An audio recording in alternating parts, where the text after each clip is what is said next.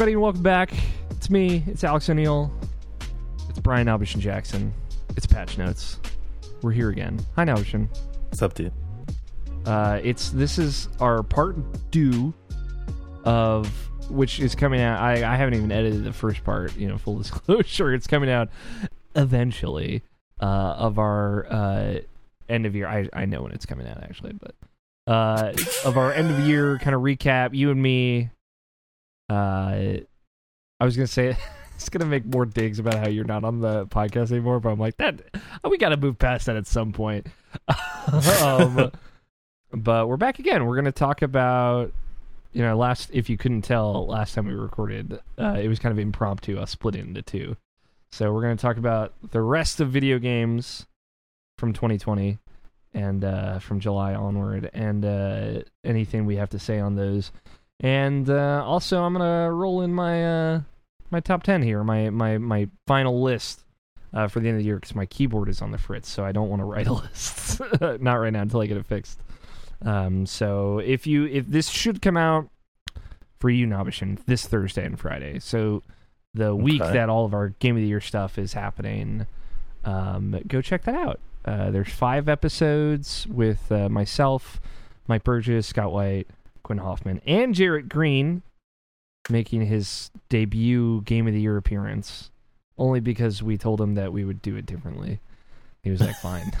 if you guys are actually ready to to have a real conversation, it's cool. I you know I don't know if you've listened to any of it, Navashin, but um, when I put together the pitch for it, was like I want us to have basically we're all gonna have five games. So there's gonna be 25 games. These are our irrational passions 20 top 25 games of the year, no particular order. Right. We'll each talk about a game each day, so five days, five games each day, one from each of us. And when we talk about it, I want you guys, and not everybody did this, and, and we did it for some games and not for others. But what I asked of them is like, I want to have a 15 minute conversation on each game, so they rounds out to roughly an hour 15 per episode. Uh, and I want you to have like an opening statement of like, this is what this game does, and or this is like my kind of pitch for this conversation. So like Spelunky 2 is really forward thinking and progressive and you know attributes like it takes out the words like terrorists and it takes out words ideas like damsels and and kind of like pushes forward on top of all these things. Or is Spelunky 2 is an evolution of games that were kind of like the first generation of big roguelikes and now years later in the next generation of big rogues like big roguelikes the sequel is coming out and it's cool like stuff like that so I feel like all of the conversations, for the most part, have kind of a an idea behind them. Like we're we're talking about something. We're not just talking about the game necessarily, um, with some final thoughts in there. So I, I think it came out pretty great. Um, and it was obviously like a very different way to do it. You know, there's no categories. There's no game of the year per se. It's it's just we're talking about the game and then we move on to the next game. Uh, but it was really nice. It was nice to not have that pressure on it. right. I would recommend it if you haven't listened. It's different enough that you might enjoy it. Uh, plus, you get to hear Jarrett talk about Doom, which is always great. I did you remember Jarrett wrote three different features on Doom? You wrote Eternal. that many? Man. Yeah, I think he wrote a fourth as well, and then there was a fifth that never got published. Uh, but yeah, that motherfucker wrote a lot about Doom.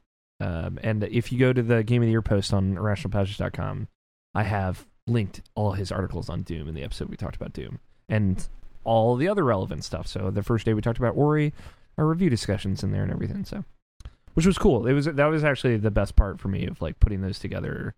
Was like let me go and pick out all the thing, all the times we actually talked about um, these games throughout the year as well, and and it's a good complement to those conversations. Did he mention or talk about like um uh, just I, I'm just curious in his thoughts about like how you know like Doom was like a, a game of the year contender like the month it came out then like it's kind of like slowly just been like a second thought for everybody now at the end of the year for whatever reason. Jar- Jarrett's whole thing was the that people are pretending like Doom Eternal is bad and it's not bad. Right. It's just different. Right. Uh, and and so like he his he his kind of opening statement was like, listen, y'all need to calm the fuck down and trashing on this game. Like it's maybe not what you wanted, and it's maybe not as good or as pure as the first one, but it's not a bad game. right. Um, and and I liked that framing of it. He did this a similar thing with Cyberpunk, the, but that episode's not out at the time of recording this. Mm. Um, the Cyberpunk is the one because again, I said like I wanted each to be a 15 minute conversation, and I will say we like because I was running a timer. That's the only time I've ever like hard hosted, running a timer on each su- like subject and everything, hmm uh, and moved us along from that. Usually, I just move along with with the vibe, but uh, we kept to it pretty much. Cyberpunk was the one where I'm like I'm gonna let us go as long as we need. Um, Cyberpunk and Final Fantasy VII and Marvel's Avengers. Those are the three longest conversations. On Um, marbles. I don't even want to get into. it. that's that's that's the one where the claws came out. okay. but we have a good conversation about Avengers because Mike and I both really like that game, but and want it to be better. But you know, obviously, it has a lot of problems. Sure. Um, but yeah, Cyberpunk we spent 40, 40 minutes on. That was the longest single conversation, and we didn't even like at the end. I'm like, here's all the things we didn't mention, and we don't have time. so yeah, uh, Hades was also we had a, a long conversation about Hades, but that's just because it's so good. Uh, Right. All right, let's um real quick before we we start talking about uh 2020 in review part two. Uh, we got a next gen check, next gen check in with Brian Abish and Jackson. What's up? You got an Xbox? How's it Yeah. going, dude? I, mean, I literally just got it, so like like this morning, all I've been doing has been downloading Oh, stuff. So t- like today, today. Got it. yeah. you you had acquired it, I guess, over the weekend, right? no, I acquired it today. Oh. oh, oh I, I'm sorry. You mean like actually bought it? I Like, bought it. l- like nailed it down that you're gonna get it. Oh, I nailed it. Uh, that was a week ago, more or yeah. less. Okay, that that's what I was thinking of. It went on sale. I was able to buy it. They didn't have it into the store until they said Wednesday, but it happened to be today, which is good 'cause I'm off today, so I could go there early as soon as they opened and got it. And then as soon as I brought it home, you know, you know, I, I took my other Xbox that I had, like disassembled it, turned it back on, make sure everything's up to date All on your that saves one. were uploaded. Yeah. Yeah, and then like um, them transferring everything over to um my new one. Um, I, I probably should have just like did like the Ethernet cord thing, but I don't know why I just didn't do. it. I just I just been downloading all day. I don't know why it's been fast on it, so it's like there's no worries as far as that. And like um Those Xbox download speeds are no joke. So yeah, it's, it's actually really good. Like it's it's it's like I forgot that type of thing. Like oh yeah, this is fast. I don't know why their updates are so slow on the system, but like everything else is like so fast. Especially like when it's like 700 megabytes, but that's besides the point. yeah. Um, but yeah, um, I'm liking it so far. Um, like uh, and, you want to talk about a machine that you can literally fucking take out your old thing and put the new one in, though? That's that Xbox. I'll Yeah, dude.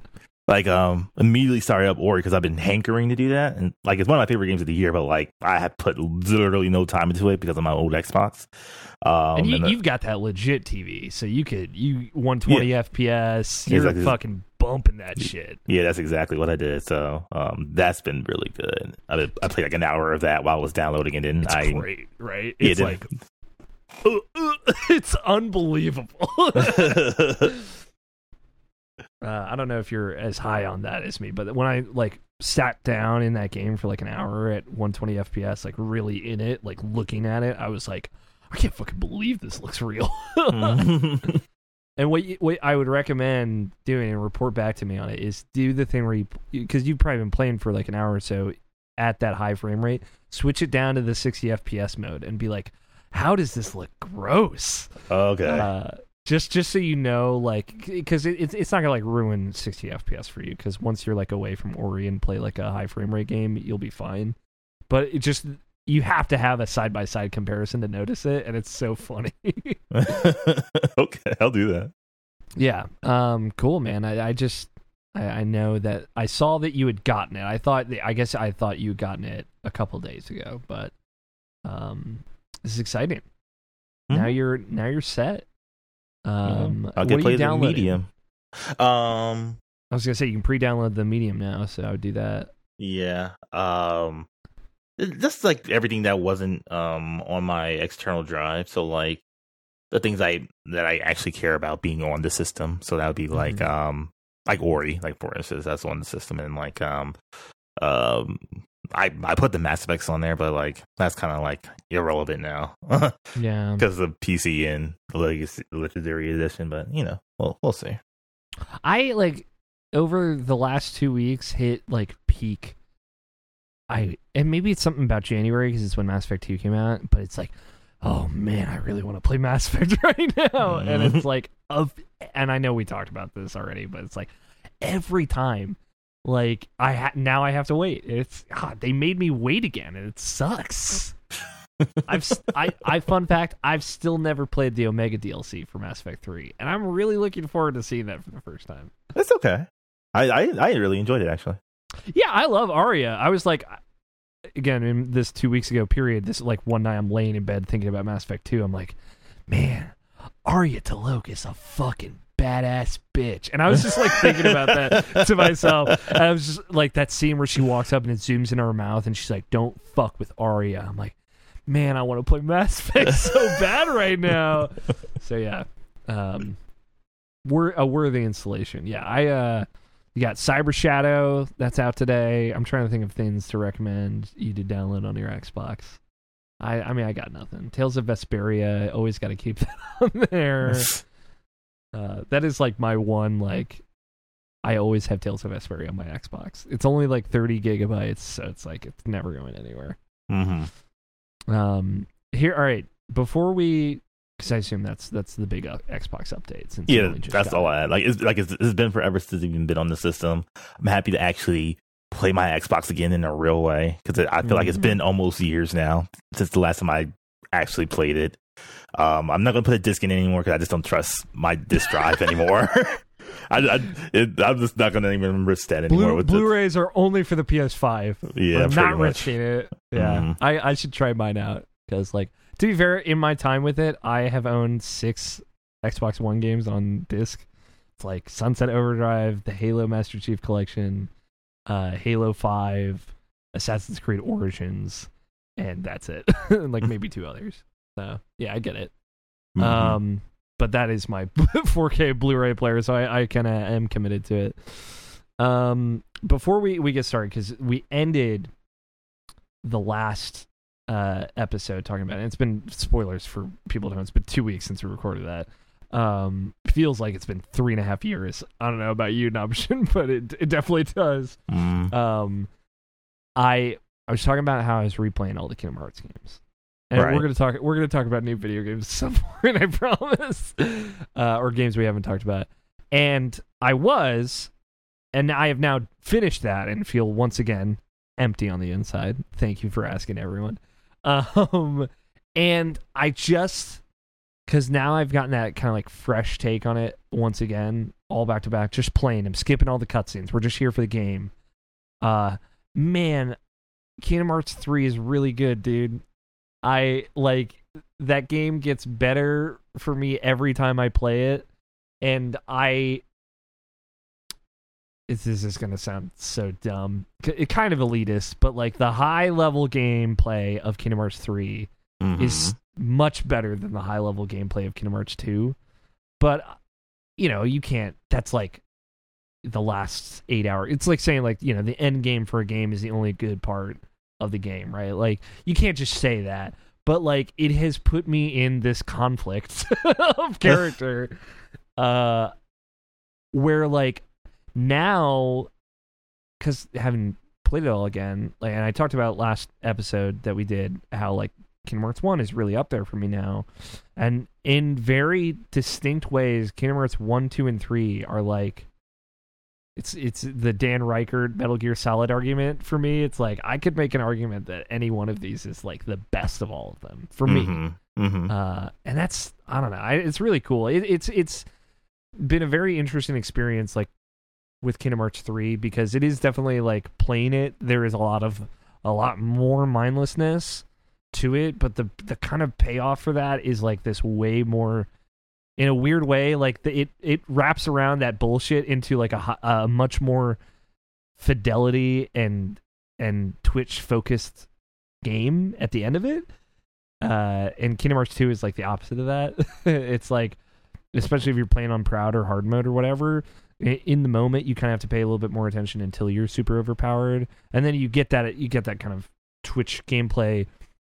At the, again at the end, if you want to do all the secret stuff, but Kingdom Hearts 2 has Reflect, and once you know how to use Reflect, Mm-hmm. th- there's just no challenge in that game anymore. Right. Like I've seen I've seen the videos online. Yeah, I like I'm that dude now. I'm like perfect reflecting Lexaeus when he does the the Lexaeus data organization fight when he Mhm. does that thing where he blows up the whole stage and like he does no damage to me and then I do reflect and it does like two full health bars back in because it takes the damage and magnifies it back. Larxene like- has done it in like Yeah, 20 Larxene seconds. is like a joke of a fight. and it's like man and i like that that's it still takes a lot of skill to do that and and to get comfortable with that and and all that but it's just like there is the the moves that you can't guard against which is kind of like the whole thing of kingdom hearts 3's end game it's like there are block breaking moves and non-block breaking moves. Um is is you know it's it's not like crazy complicated or anything but it's just like because you you know you have to perfect dodge these certain attacks just makes it way more like mo- there's way more momentum involved. Um there's no real point here. I just really like Kingdom Hearts 3 and i just you know i'm not, I'm not trying to dunk on cam but uh cam hawkins from our like Kingdom Hearts 3 ranking episode. But like i i think about it it's like I understand the kind of, and you know, I, Alexa Ray Corriea, like there's plenty of people that I know and respect and like their opinions of Kingdom Hearts, but like they really didn't think as much as highly of three, and it really bums me out because I promise you, like there is like on a story level, take or leave it, you're you're getting the most Kingdom Hearts you're gonna get, um, and I like that. I everything in that story works for me for personally. I wish Mhm. Kairi got more time, but like when you get to play her plays her in Remind, she's like the fucking coolest guest character by far. Um, and and all of her like she has a special shot lock. She has a spe- she, like I I did all the moves and they're all cool. Um, she's also the only guest character that has all the spells uh, available to her. Um, and like like all that stuff, you know, the the mechanics of it, the bosses, the way the data fights, the way like you kind of you it is weirdly like this end game avengers end game like of all the villains like Mhm. every villain of kingdom hearts is in this game like kingdom hearts villain uh, and i think that like you get this really great ansem iteration of like the villain from kingdom hearts 1 this really great Xemnas a really great young xehanort like terra nort even like it, it's just like it, it it is this perfect collage of, of of the most intense action of that series uh, for me and i I really like it. I this is for all the Kingdom Hearts 3 people out there. Just go back and give it another shot. It's a great game. Uh, and and I feel like I understand it had a lot riding on it for a lot of people, but um, coming back at it with like a more reserved perspective, I think is is valuable for that game. It's great. It's got the best level design of all the games. Period. And Because it miss- actual levels instead of sections. yeah. It had real levels, and it, they're great. Like they're the best. They're so beautiful and intricate and detailed, and yeah, it's like Souls level design. It's so good. Um. All right, that's it. We can talk about. It. So anyway, 2020 video games. Um. We talked about all the games or the big ones, right? We didn't miss anything between June and and January, I think. No. Um. Yeah, we're, we're like in the middle of January right now, so like there's something we really missed. Yeah, I think so. So July, what's the next game that came out after the first half of the the year? What's the first big game? I mean, like the one that we can even really talk about, or I could talk about from my experience, um, even though I I kind of dropped it, um, because I was kind of excited for it, was uh, Deadly Premonition Two: A Blessing in Disguise. Yeah. Um, What's the verdict? I mean, like the game is fine. Um, like there, there's like there's certain things about it that's like you know not not making it unplayable, but like it's not the same type of thing that like um that I kind of want out of Deadly Premonition. Like um yeah. like I think Deadly Premonition Two. No, I know like De- Deadly Premonition Two doesn't have like any combat from what I play. I played like maybe like four or five hours of it. and I don't think there's literally any combat in that game at all. So it's like literally just the detective work.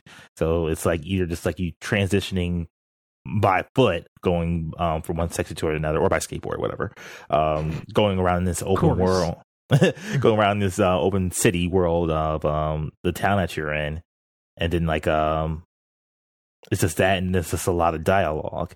Um and not to say like um the deadly premonition one gameplay was good or like the combat was like actually interesting or something like that but like there was something about it that like even though it was bad i still enjoyed how bad it was. Like it was like uh it was something i actually enjoyed as far as that. And um i don't know like um without the nuance of that like it, it kind of like feels like something's missing in a way in a in a big way Mm. for me and like um and like I, I don't know like um like it was still interesting and i still want to go back to it but obviously it was it ran like crap on the on the switch i think i don't even know if they even really improved that frame rate at all I know Uh, they've patched it multiple times. but I Yeah. don't, I don't know if it's actually gotten better. and, and you know like not to sound too elitist but like um you know like um after like um having a pc for a while and like understanding what frame rate really is in a real way um Mhm. and then like um you know i'm still a person who can play like ps3 games. I can play metal gear solid 4 still even though that's like 15 frames a second or whatever. But like it's like it was egregious on um deadly premonition 2 like it was like it was like we're talking like PS4 version of Cyberpunk egregious here. Like that's the new benchmark. let's let's just use it. Yeah, it And was, it- it was bad. Yeah, and you know, like, like say what you want about the first game, well, like at least on the 360 version, at least, like, um, this the frame rate was steady. It was a solid 30. Um, Mm. and it's like, it, it it's it was just like I I couldn't deal with it. So, will I ever go back to it? I hope so. But like, um, you know, I I would like to see how the game ends, but like, I have um, I really don't even know have have any clue or anyone at the at the moment to like um go back to that game. That's a game that I, I just can't see myself not playing with you. Like either over Skype or something or in person. It just doesn't feel right to me. Mm. But maybe someday.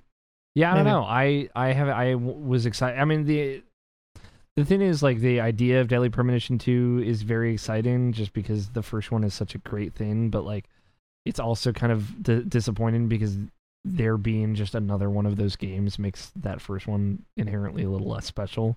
Mm. Um, and it's also like when you play that game, you're like, there's no way you can actually just do this again.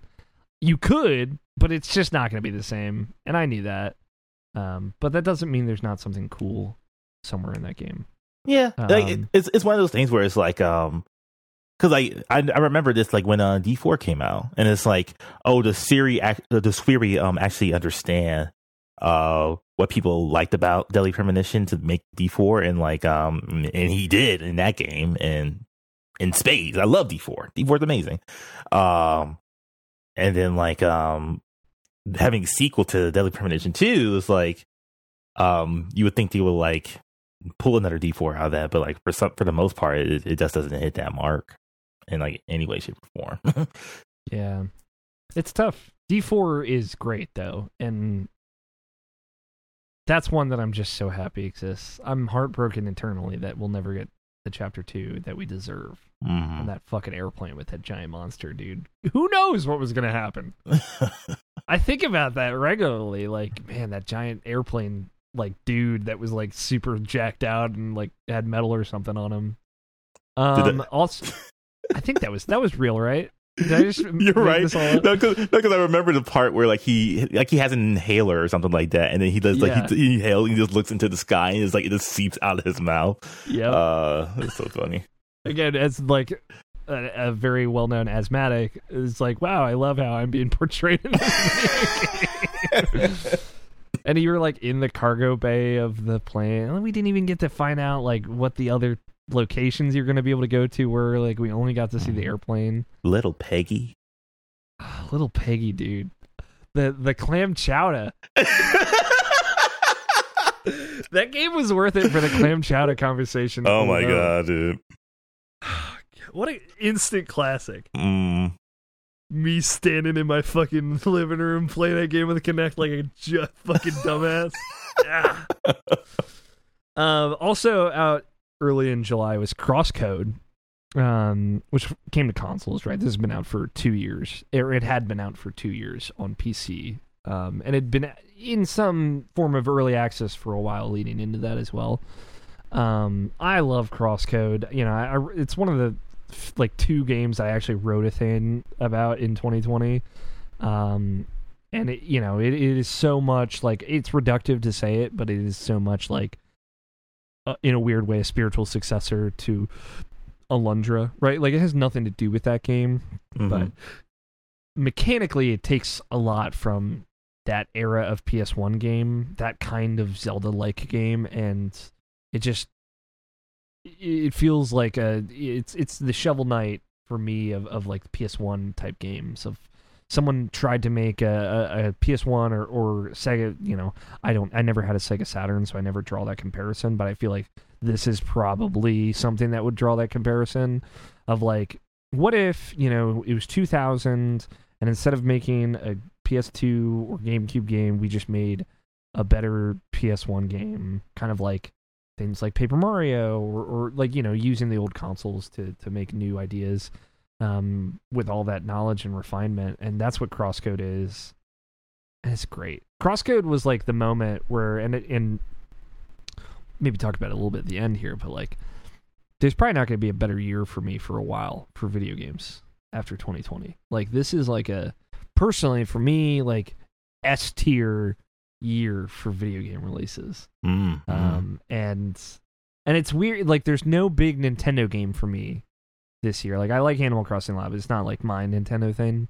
Mhm. Um, if there was a Zelda game in this year, like this would be like my new, my new like benchmark year, I would say. But you know, like Kingdom Hearts DLC, Persona Five Royal, Final Fantasy VII Remake, Crosscode, Ori and the Will of the Wisps are like all five games or five things that I would put in like my favorite games of all time. Um, on top of like other things that we probably I'm probably forgetting or we haven't gotten to, like Demon Souls, right? Like that's another one that's like holy shit. Mhm. um what what an incredible thing. So like it's weird to think because it was such a terrible year and it was also like personally such a terrible year for me. But like this was maybe maybe the best year for video games i've had period. Like i don't know. Um there were so many like all-star favorites here. Um and it's a weird thing crosscode is kind of like a contributor to that where I, when i was playing that game i'm like i've wanted something like this for so so long I cannot believe I'm actually getting to play it. Mhm. Um, and that was so it's just wonderfully satisfying. Um, and I think like I put like 75 hours into that on PS4. I did every side quest in the game. There's no trophy or anything for that either. I just like I grinded and did all of the Uh, because it's like set in an MMO. There's like an actual in-game MMO end game of like okay now that you've you know now you've beaten the the main story you can go back to each of the areas and basically toggle up to like a new version of all the monsters that are way stronger and they will drop new versions of their items that you then take back to this endgame city and you have to go through all the areas again and grind items from all the monsters again and then you can craft the best loot in the game with that. Uh, it's like oh this is i did all of that. Like I, I, I i there's like five different full armor sets and i like looked at the ones with the perks that i liked for my playstyle, and like mix and matched and made my own like build that is is like hp drain and sp like regen really quickly um, with like high physical damage and low range damage. And it's like complements my playstyle really well. It's like ah the fact that you could do this in this single player game is just on top of all the other things that it has going for it is so great Yeah, Right. crosscode is is it's a gem that's another one that's uh, it's 120 fps on series x worth if you Oh. were curious about it uh, it's on game pass uh, it's worth it giving a shot at the very least option Okay. just runs silky smooth. Um, and another July game. Um, we'll talk about Ghost of Tsushima in a minute. It's fine. um, I think we probably already talked about Ghost of Tsushima. I think so. Um, but there's probably no other place for me to talk about this because I'm certainly not going to bring it up in the best games of the year conversation. That's Paper Mario and the Origami King, baby. Go for it, bro. Have we talked about this, you and I? Uh, no, we haven't. Because like you, you, I feel like you missed the podcast where I like had finished this. Like I, I Um, remember you talking about it and saying like, "Oh, there's parts I really like about it, but like this is this battle system's not really up to snuff and stuff like that." So, I by the end of this game, I was like full on like fuck this game. oh wow, really? yeah, I like fucking hated this game by the end of it. And and I, you know, spoiler warning everyone out there. There's like th- not really that many spoilers, but like spoiler warning. So I I liked this game up to a. And I, I still think like I my perspective on it is going to be too harsh for f- full disclosure. So if like you're listening and you really liked it, like it's fine. Like I'm not I don't besmirch you or anything. But I I hate I just hated the battle system by the end for two reasons. Like it's it's timer based.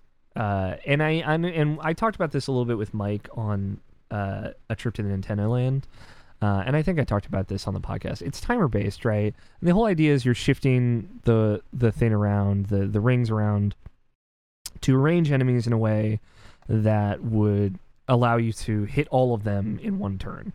Um, so ideally, and it you would always you basically if you got the right arrangement, it gives you a damage buff, so that way if you hit enemies, you'll do maximum damage and kill them for sure in one shot.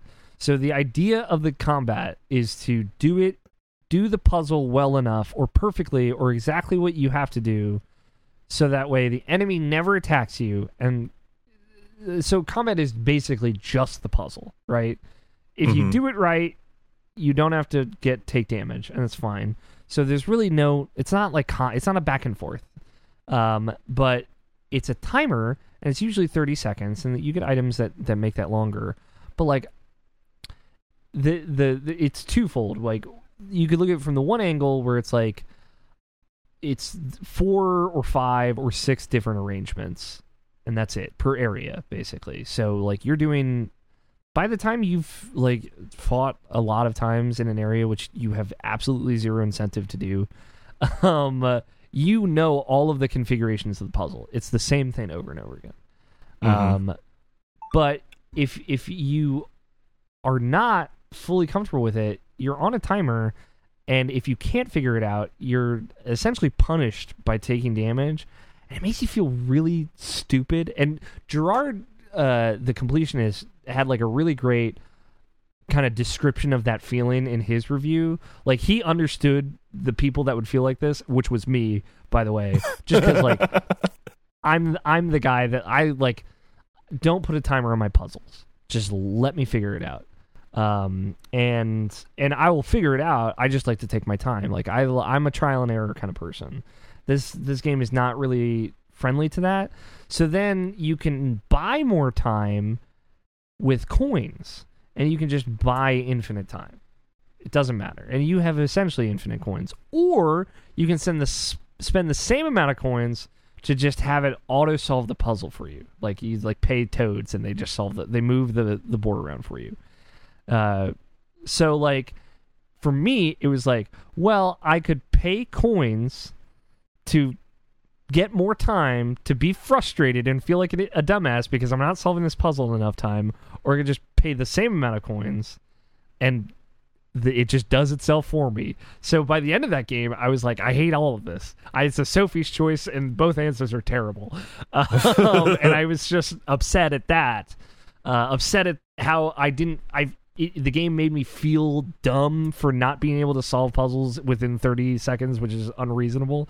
And then there's this the whole final section which should have been the best part of the game. It's like you go to this whole cloud kingdom and it's uh, the idea is it's like a it's like a sauna, it's like a getaway vacation spot in the clouds.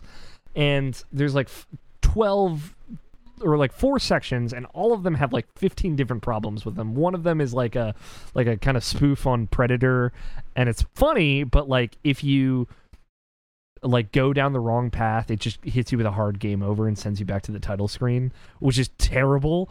And, and it's like minutes of dialogue that you have to go through again to get through that and then just go the other direction and it just carries on.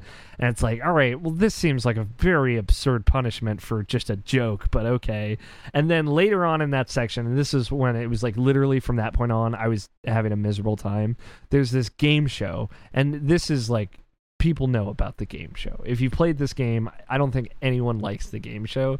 There's a part where you it's you know, it's it's the idea is a game show with shy guys, but it's all puzzles in the combat arena, but it's not combat. It's just like you have to do different things with the same rule set as the combat, so you're arranging the the tiles and stuff and you have a fucking time limit only you can't buy more time in this mode. It's the only time that you can't because it's not combat, it's puzzles. Um, and there is um, uh, the last thing, um, and if you fuck up enough times, it just game overs you. Mm-hmm. The end. Uh, and then you have to do the entire sequence again. And it's like five mini games. It takes about 25 minutes to get through this whole uh mini like this whole uh trivia quiz show section and I had to do it 3 times. So trust me, I know. Uh it cuz if you just fuck up enough times and on a time limit, you don't have a lot of time to think. This is a moment where you it does like the, you know the fucking block puzzles where it moves it all around and you have to put it back in its shape. It basically does that, but with the the the spin, the the goddamn combat arena, and it's impossible to do in 30 seconds. And Right. they expect you to do it. Uh, when I did it the final time, I had I think 0.33 seconds left. Um, because I just barely scraped by. And it's like, oh, thank God, it's not going to game over me and send me out of here. And it, it like having to do that over and over again, going through the, this whole rigmarole over and over again. I it ruined any good faith I had on it. Um, and from there on, it's just a whole bunch of like sequences that will like auto KO you and send you back to the title screen. Um, and it's just miserable. Uh, the whole final boss of that game, I think, is terrible. Um, and and for me, everyone kept saying like, "Well, the combat's not great, but the bosses are good." I hated all the bosses. like the first boss, I was like, I see what they're going for here, but this takes way too long if you don't do it this specific way, and it just feels like really, really long. And it, it and I was just kind of like, it was a slog by the end of it. I was really hoping that that would go away, and it didn't. Uh, it just got worse. Like the the bosses got longer and longer and longer. It's like this just is taking so long to get through. And and if you die again, it's straight to title screen. You have to go. You have to go through the whole thing again. Um, the the kind of narrative thing, because I, I liked a lot of what it did with its characters, given that you know they couldn't mix up the Mario stuff anymore. Um, but like, so you meet a Bob-omb, and he dies. He kills himself to blow up a rock for you. Oh, that cool And you- looking bomb. Yeah, the bomb, Bobby the Mhm. bomb. He like it. You know, you hang out with him for a chapter. Um, basically chapter two, which is just beautiful. I sucks that this game looks as good as it does because it's like I want to like you, but you have so many problems that make me just hate playing this game. Uh, you go through this beautiful like autumn forest to this like Japanese inspired uh, amusement park. It's great. It's funny. It's hilarious.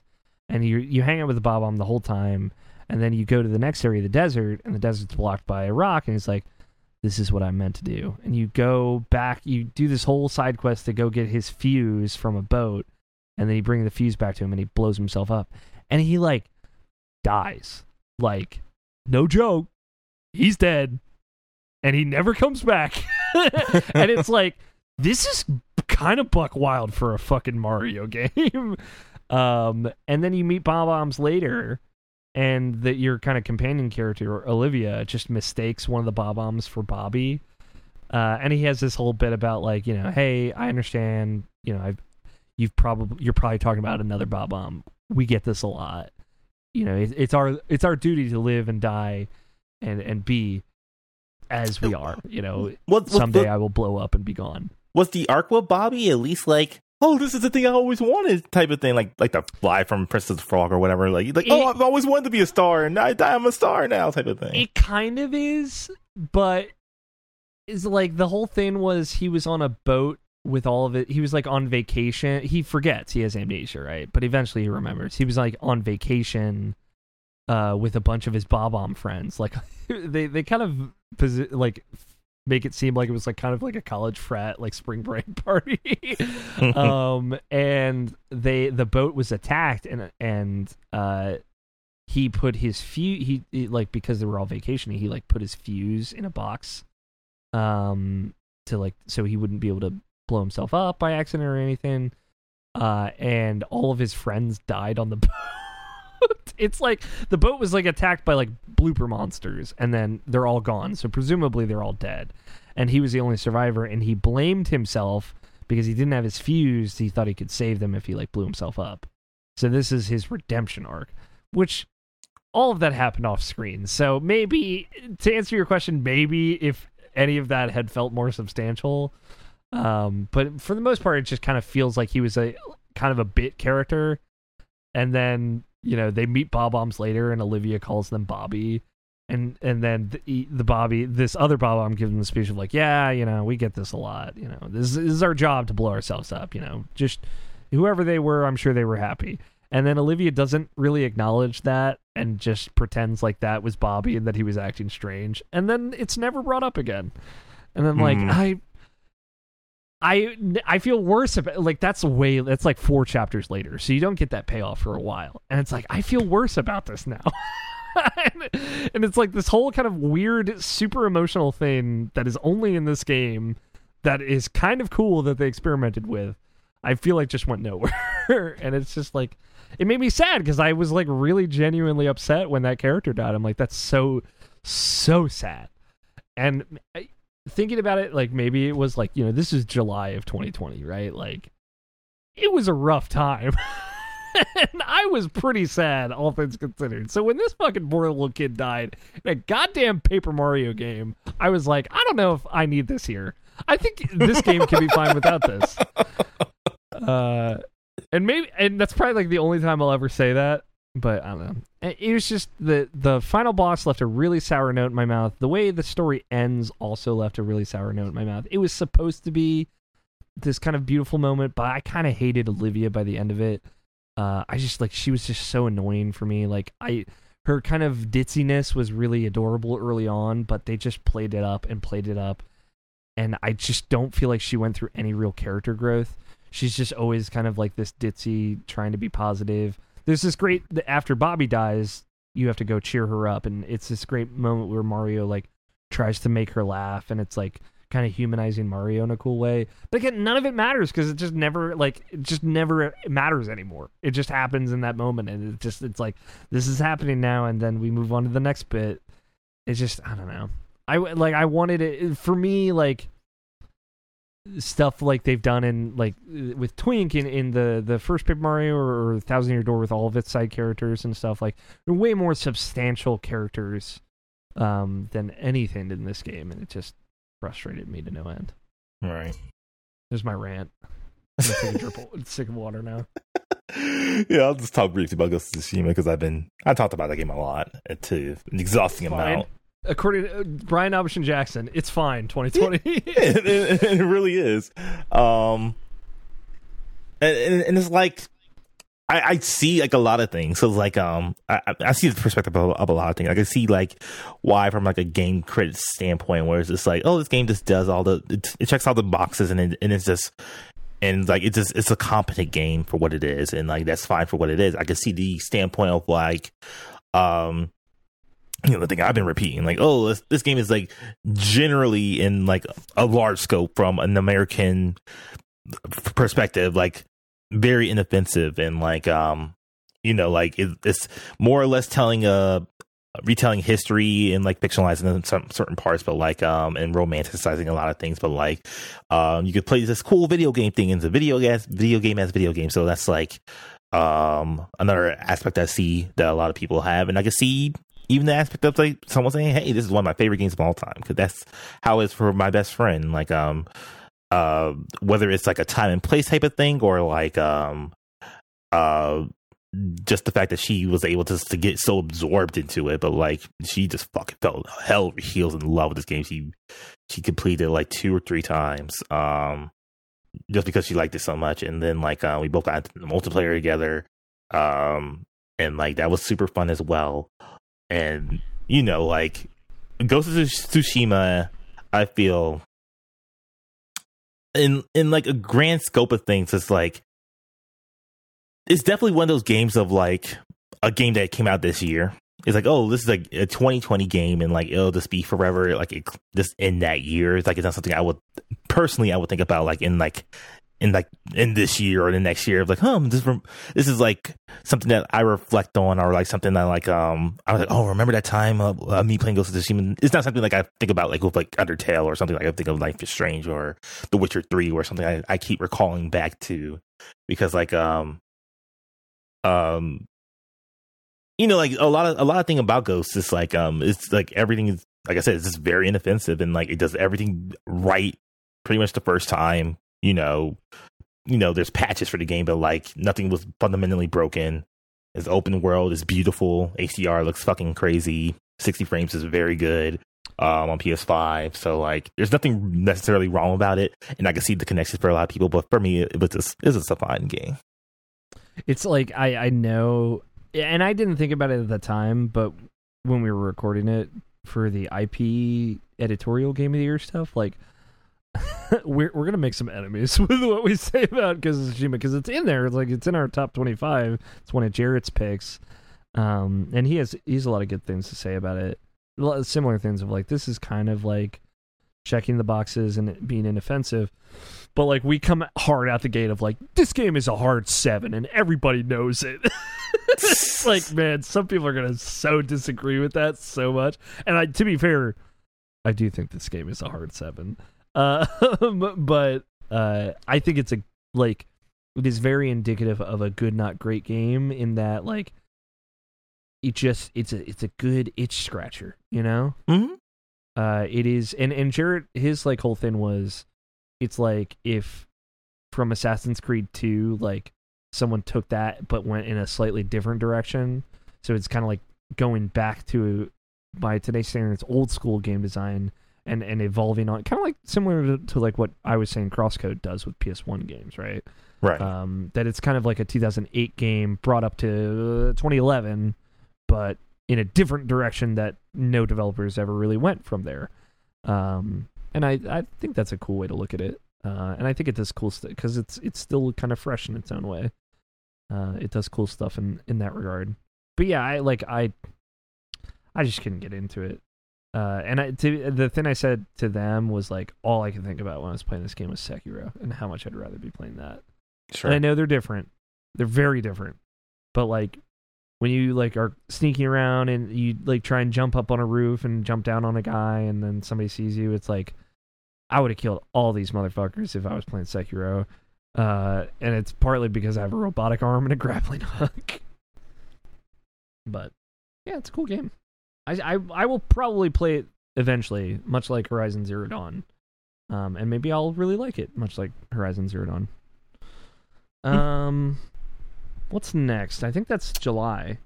I think it's interesting for me to me in particular, as far as like my um my outlook on Ghost of Tsushima, which mm-hmm. is a mm-hmm. game I beat in like um uh, for the most part enjoy because like it's one yeah, of my favorite games this year. game too, right? Yeah, it was it was a fun platinum to do. Um, that like you know I'm I'm not high up on this game, but like compared to how I am, like compared to like Horizon, where I like I you know I I always accuse about it like being a game that checks boxes, but like it speaks to a lot more people. But yeah, like we're just flipped on these two. I think is what it is. Yeah, it's it's so weird because it's like uh, in all aspects, like Horizon's the more cooler game, but like, like, but like it, it's cool for what you want, right? Like, like Ghost of Tsushima is like a samurai game, which a lot of people would probably argue is way cooler. Um, but like Horizon is like a bow game, and like bow games speak to me. So I think bow I feel like that kind of ma- ma- like a game with like a bow is the a bow and arrow as the primary weapon. Um, I, I'm like into that aesthetically and and like combat wise, like mechanically. Uh, I I like that a lot. Um, so I I don't like I don't know I I, I it's cool. I guess mm-hmm. Ghost Tsushima has a bow as well, but it definitely doesn't feel as central. Uh, yeah, there, there's just something about like rolling and shooting like little parts off of a giant machine and and like with with like a kind of I I think I, I talked about it um when I finished Horizon, which was at some point in 2020, like early like March or something Mm-hmm. um, on the podcast on IPP, but Horizon is basically like a fantasy game, but technology is in place for fantasy, right? Like if you think about like the frost arrows that you shoot, if they were like ice arrows, and the explosive arrows, if they were like a magic pulse arrow or something like, it, they're pretty much one to one. They just like are the caveat or or the MacGuffin of the the weapon is tech instead of magic. Um, but they it translates so seamlessly. It, it's almost as if they were trying to make it feel like magic, uh, Mhm. and they succeed so well with that that it feels like a fantasy game. Um, and the way that they threaded that needle of it looks and is a tech like a, a sci-fi game that feels and plays like a fantasy game perfect for me. It, it is just like it was really like when i was long spending a long time with it uh, over sessions like that's where it really like oh this is this style is super speaking to me. Um i it's the the tribalism visual like the the kind of native american uh or or like traditional uh like north native american uh look and aesthetic like that's the stuff that i, I really don't jive with as much Mm. but I like it in that game. I'll say so. Um, whereas like maybe samurais just jive with you now. Shouldn't have you thought about that? I, I don't know what I am a giant weeb. So that's, uh, Yeah. Totally. Yeah, I don't know. That's cool. I that those will be our like weird inverted Sony likes because I I think in a similar way like I don't think Horizon's the best fucking game ever made, uh, but I like it a lot. Mhm.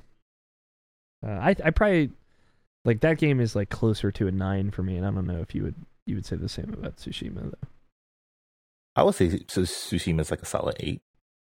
Okay, Horizon's definitely a solid eight for me, but it, depending on the day, might be a nine. Mm. God, I hope Forbidden West doesn't make me also just not like another Sony franchise. Keep our hopes alive. Um, I, I, I not to go off on Horizon, but like it still bugs the fuck out of me. She looks exactly the same. dude, I- me too. it, like, I'm it- like, totally with she you. has to have some glow up, like different hair, do something. that that's the thing with it that because shoot absolutely will look different in that final game so that's the thing about that footage when when we were talking about like way back in the day when they you know 10 months ago when they first showed it um uh, 1600 years ago uh that I'm like this is all fake footage Mhm. I really and I still kind of stand, but I bet some of those environments are, are real. Um, and I bet like it, they they probably got it running in real time to some extent. But I bet all that's that footage is fake. She's not gonna look like that. Things are probably gonna look a little different. You know, that was probably just early stuff that they had uh, to to throw together for a trailer. And again, there's no way that game's coming out in 2021.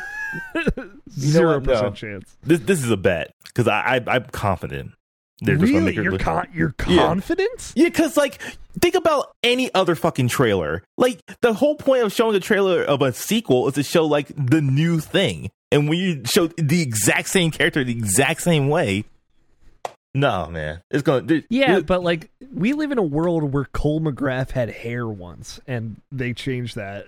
so like they could easily just change it before the game comes out. But that's what Just people are making stink suit. about it. No one's complaining about this. This is my dumb OCD dumb shit that I'm just obsessing over for no You- reason. you make this bet tonight, Nabashin, and I will have an internet campaign tomorrow that will go. I will win this bet.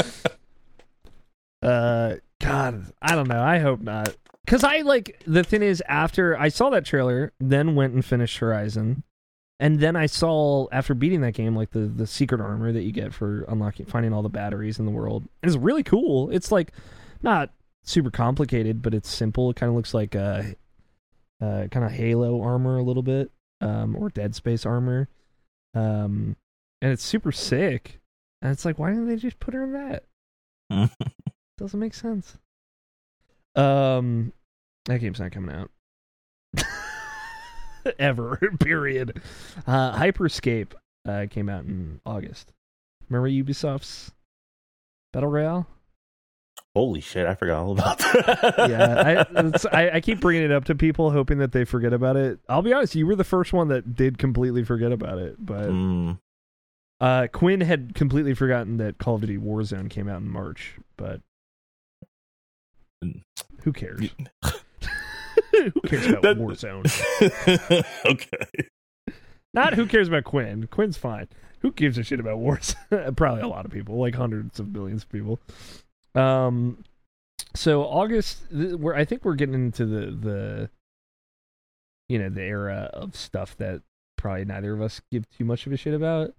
Um, hmm but we've got like to, just to name a few. Uh, flights Microsoft Flight Sim came out, um, which is cool. That's a game that I'm just happy exists. Exactly. Um, Tony played quite a bit of it. He talked about it on the podcast. Um, He also plays Mortal- Fall Guys. oh fuck yeah, Fall Guys. Is that August as well? Yeah. it's August fourth. Yeah, I don't care about Fall Guys. Um, I think I got my W and I was done. I never did, but I also only ever played that game once. um, um, other class, Mortal Shell came out in uh August. I never got around to playing it. Jarrett played it. He wrote stuff for IP for it. Mm. Um, cool game, cool idea. Um, this idea of like fully having to stone your like turn your body to stone to guard, and timing that correctly to to throw off enemies, as opposed to having a guard in a Souls like game is is neat. Spirit Spiritfarer also came out same day, um, which is another game that I, I just was not like super in the mood for like a kind of semi game like farming or anything at the time, but I really want to go back to. yeah, I heard good things about that. Yeah, I, I've heard it's a little sloggy at points, um, but uh, it's it's very wonderful and obviously very good vibes. Uh, no Straight Roads came out. Mike reviewed this uh, on the website. Um, this is the combat designer was the same combat designer as Hearts 2 uh, Mm. in this game. Uh, very feels very Kingdom Hearts um, inspired. Uh, I have not played it yet, but very much would like to. Heard very good things about it too. Um, and uh, Final Fantasy Crystal Chronicles Remastered came out. Uh, I think that's, I'm looking ahead a little bit. Make sure. Yeah, I think that's that's the big things. I like Crystal Chronicles Remastered a lot. Like going back to that game, and obviously, you know, I'm playing with Scott, Scotty Guther, Scotty G, uh, and you know, him and I will have a good time playing just about anything. But you know, this is a game him and I played back in the day. It's nice to go back to. it. We played with uh, with uh, Cameron Abbott and and Scott White, um, and you know, I, I've played online just grinding with a bunch of randos, uh, and everyone's super friendly in that community, which is nice. Um, this game, like, I will stand by. I will say this: some of the best hand drawn art. If you've if you've never looked at the 2D art for this game, highly recommend it. I have no idea who the artist is, but oh my goodness, it's all beautiful. Mhm. Um, and the soundtrack in this game is absolutely stellar. Um, and and I the, the like the overworld theme, the do do do do, it's like super repeats over and over again, and it's like the kind of thing that'll get stuck in your head. And uh, me and my friends Chris and Josh used to play this, um, would make fun of it every time. But it's also like getting into each town and each level, like the the flute and the airiness to it. It is like one of the best kind of more traditional folky fantasy soundtracks out there. Um, and I like sitting down and like actually listening to the music in 2020. It's like this this shit is really good because it it kind of walks the line of of sounding a little bit like a a Super Nintendo game, but with like an orchestration and full like folk instruments like banjos or guitars or strings or flutes, and it's really really good. Uh, if if folks have not listened to, um, what's the the sluice? The I forget it's got a full name, but it's the it's a one of the levels is is like the the the sunken sluice or the shattered sluice or something. Just search Crystal Chronicles sluice soundtrack. Uh, it's a fucking bop and a half. Let me tell you. um, yeah, this game is legitimately great, and it's not you know you can't play it in the purest way. I was gonna Uh, ask, like, does it bring back that feeling of um playing it the way you used to play it? yes and no, right? Like you, you can't walk around towns with your friends. You, it, it's not like you're all from the same town, right? Like, the kind of hook of it is it, it tried to incorporate like Dungeons and Dragons mechanics into a Final Fantasy game, um, and I it's so cool. You know, it's it's like that Demon's Souls, like fighting another player as a boss, like levels of cool. Of like, Mm-hmm. oh, I I want this to work, but it's just like it's not quite built for that. And and I was really hoping with the remaster that they would adapt it into, you know, like you essentially have like a server that you know you have to play online to play with friends, but you can still be from the same town.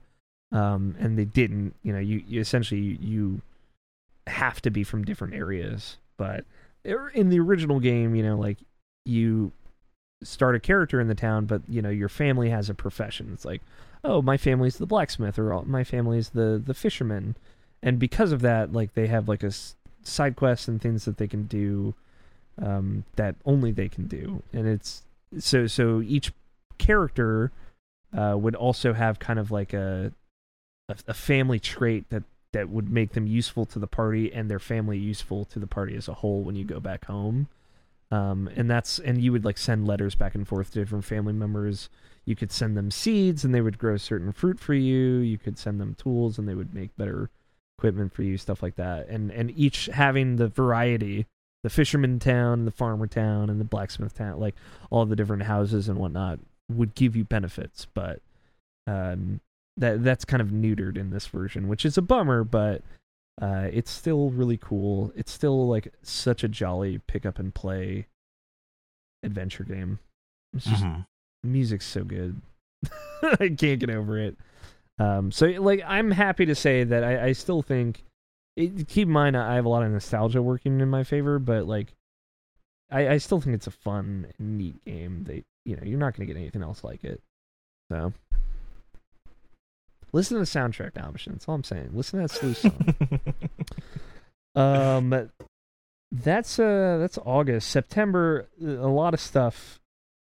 Again, that that I'm not super into. Spellbreak came out and nobody played that. Uh, which is no that that game has a, a nice little community. This is one I, I got for you. Did you play the the Tony Hawk? Are you the Tony Hawk guy? no, like I've. I've never, I never touched those games. Got it. Okay. I've never played the Pro Skater games. I played Thug One and Thug Two, or Tony Hawk's Underground, as I knew it.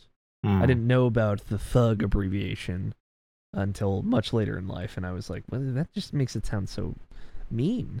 Um, I yeah, so I have like no, I've never played a pro skater game a day in my life. One, two, three, or four, or five, but no one talks about that one. So I'm just happy for the people that got it. You know, this Right. this seems like they did good. Of course, Vicarious Visions gets fucking eaten by Blizzard two days ago, and it's like, all right, well, I guess fuck all that hard work they put in there, but um, have fun making Overwatch maps. Man, Um, that's so sad. That's so it's so sad, dude. Are you kidding me? They didn't even get to make three and four remaster. Maybe I don't know. Maybe Blizzard will just make it. It's that Vicarious Visions team. it's what's funny is like this remaster had to sell very well. I feel like everyone was talking about this. Uh, yeah, of it was you know, it was a game of the moment, and like probably other than like Final Fantasy and um Demon Souls, you would you would say that's probably the best remaster out now. yeah, like they they made they like brought in new music that thematically fit the old music that they still had. Like I heard of stuff that they did for this game that seemed like really loving and wonderful. Right. Um, it's just a real bummer. Uh, but you know, I, I'm happy that there is a modern way to play uh, Tony Hawk's Pro Skater, one and two at least. I are you? Did have you heard that three? I feel like I've heard three is the best one, but I also don't know. Uh, it, I guess conflicting. I, I from what I hear, like three is good, and like there's a community for four as well. Um, yeah, like I, I, I have no knowledge on um really on the, the Tony Hawk games. You know, like I know Jeff Gerstmann was into it, and like Yeah, um, but like um, I can't really speak about that community. sure. Yeah, I like. I only got into Thug, like Underground, because like you know stuff like G4 and stuff like people who played video games seem to have some level of sentimentality towards Tony Hawk's Pro Skater, and I'm like, I mean, I don't want to be left out, so I try. And you know, I like I finished Underground and Underground 2. I had fun with those. Right. Uh, those those are the ones where you can like get off the board and just like walk around and talk to people. So it's kind of a little more RPG ish. You get to make your character and stuff. Make your skater. Um, Did you want to Aven- skip over Avengers? Because you kind of skipped over say that. uh, Adventure. I I wanted to get that out because that was a quick one. I, it's before Spelunky, so um, uh, Avengers came out. Uh, did, have you you played? Did you play this snapshot? I mean, I played part of it. Like, um, I played up to like Kamala's, um, pretty much when Kamala and Hulk met met up with each other. Then I stopped there because like the game wasn't really working all that great. So like, um, Sure, that's right. You play on PC, right? no, no, I played on um, I played the beta on PC, and then like it froze on me. And then I just didn't play any more of that. And then I bought it, um, played it on PS4, and um, like you know, that was kind of screwy as well. When I was like controlling Hulk, and like you know, this things just wasn't working the way that I wanted to. So I was like, okay, I'll just wait for the five version, and that's pretty much where I'm at right now. Sure, yeah. I got. I did the same thing, but I got to where I I was like, I I just got to know what happened to Captain America, and then I got to the point where I found out what happened to Captain America. And that was at the Uh, end of the game. It's just before the end of the game. mm. Um, so I like I have not finished that campaign. I've not fought the final Oh, okay. Because I was like, well, these load times aren't great, so I'll just wait. And here we are, still waiting. But I liked like I really when I played Cap too. It was like, oh wow, this is probably my favorite playing character. Um, Thor was a real bummer to get to, but you only like I in the part that I played, I only did like one half section as Thor. Um, he like doesn't show up until much later in the game. I I don't know if there's more of him either. I imagine there probably is, but um, he's just like a little clinkier than than I wanted him to be. But like Cap and and seeing like his uh, skill trees and stuff, it's like all right, this is some cool stuff in here. So I don't know. I- Um, I'm very hopeful for this game. I, I really want it to succeed. like I, I don't like I think like one of the one of the real reasons why I just like kind of I'm like okay. Like I mean like it's been like this from the beginning of with, with Avengers. It's like this whole Captain America thing in general. Like this this Sure. this this long con play like they're just trying like they're being like oh man is he in this game? I don't know. I don't know. Like it's just, it's like come on man. Like just like it's like either right around it or like I don't know, man. Like it, like just just the fact that like they they try to play that up for so long or make my fucking clone. I don't know. Just like it's just something. Sure, sure.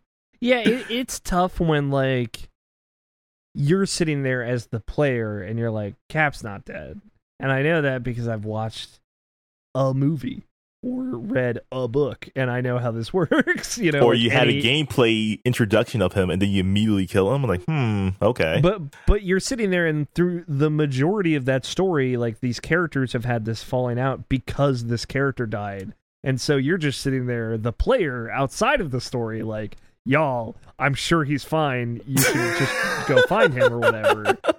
Uh, so I, I think that is what exasperates it, right? Like it's it's like you guys are fucking beating yourselves up over it. Cap died. He died for the. It's our fault. And it's like, dude, Cap's not dead. So like maybe.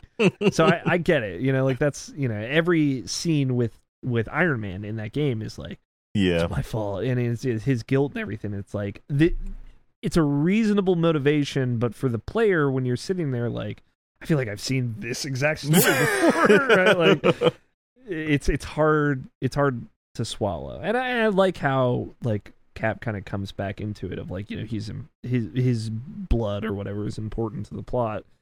Um, but it, it definitely feels like a thing that they should have just ripped the band-aid off in the first act instead of kind of leaving it for a, a final act reveal.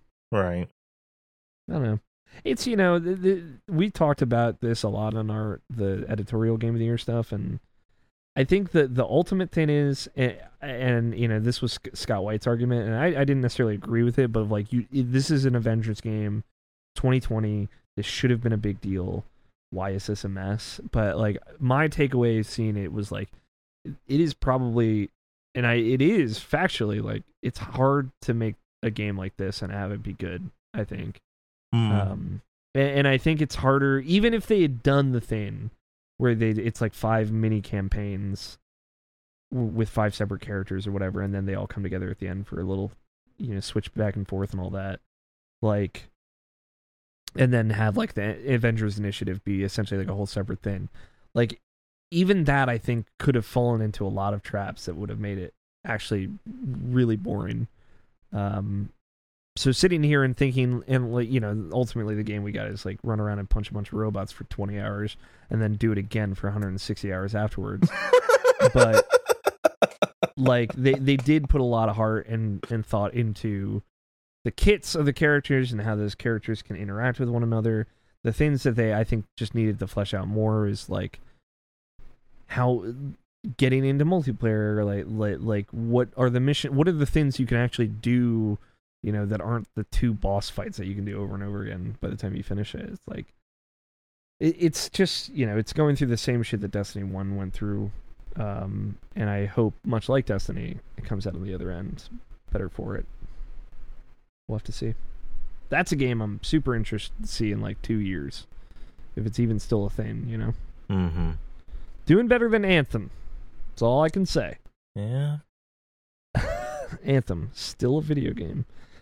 Um, um, before we get um, knee deep in Spelunky and then you go off on that, um, just like just the one of the biggest news um, from um, September was that um, um, Microsoft buying ZeniMax Media. Oh shit! Yeah, this is a good this is a good call out. Mm. We did like twelve podcasts on this. I feel the same thing. Uh, how do you feel about it now? All these months later. It's funny, right? Because like um, you know, like I, I get questioned by like um some of my um my other gamer friends who like um play games but not like super deep into it but like you know like when i got my uh series x and i said i got it and like um they were talking to me like oh why'd you get it like um because you had like a pc i'm like i gotta play my Bethesda, my Bethesda games and i was trying to be funny because i don't really play Bethesda games but like but like uh then they like had like a legit question and was like do you, are they really going to be exclusive? Like do you think they're not going to share it? And i'm like and it's like it's so funny because like I feel like everybody's at this point now where it's like you're, you're kind of like me hopeful that they won't do it, but like at the same time, it's like like it just makes business sense to to, to do it and uh, just to be exclusive, just to be on your own platform and not do it. But all, all at the same time, it does make sense to like this is bigger than you type of thing. So it's like um you should put it on PlayStation systems as well, and maybe even Switch or whatever. But like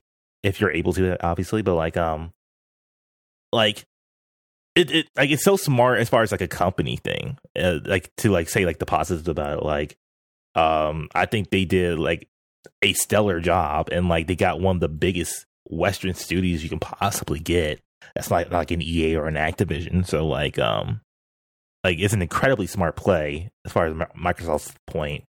Um and like is all is all about what they want to do basically. Like for them does how much does this make um the most business sense? Um even for like an optics type of thing. Yeah. Because like um um you think about like um pretty much ever since the the series x and the uh playstation 5 came out like all eyes have been literally on the playstation 5 because their games are out right now and like um that's that's the console people actually want and like um you know like like if Microsoft had an exclusive to like actually show off their console um when the Series X and S came out, I think the, the conversation would be a little bit more different. Um or more even, I would say, because like it still feels very skewed to Sony. Um um in a lot of ways.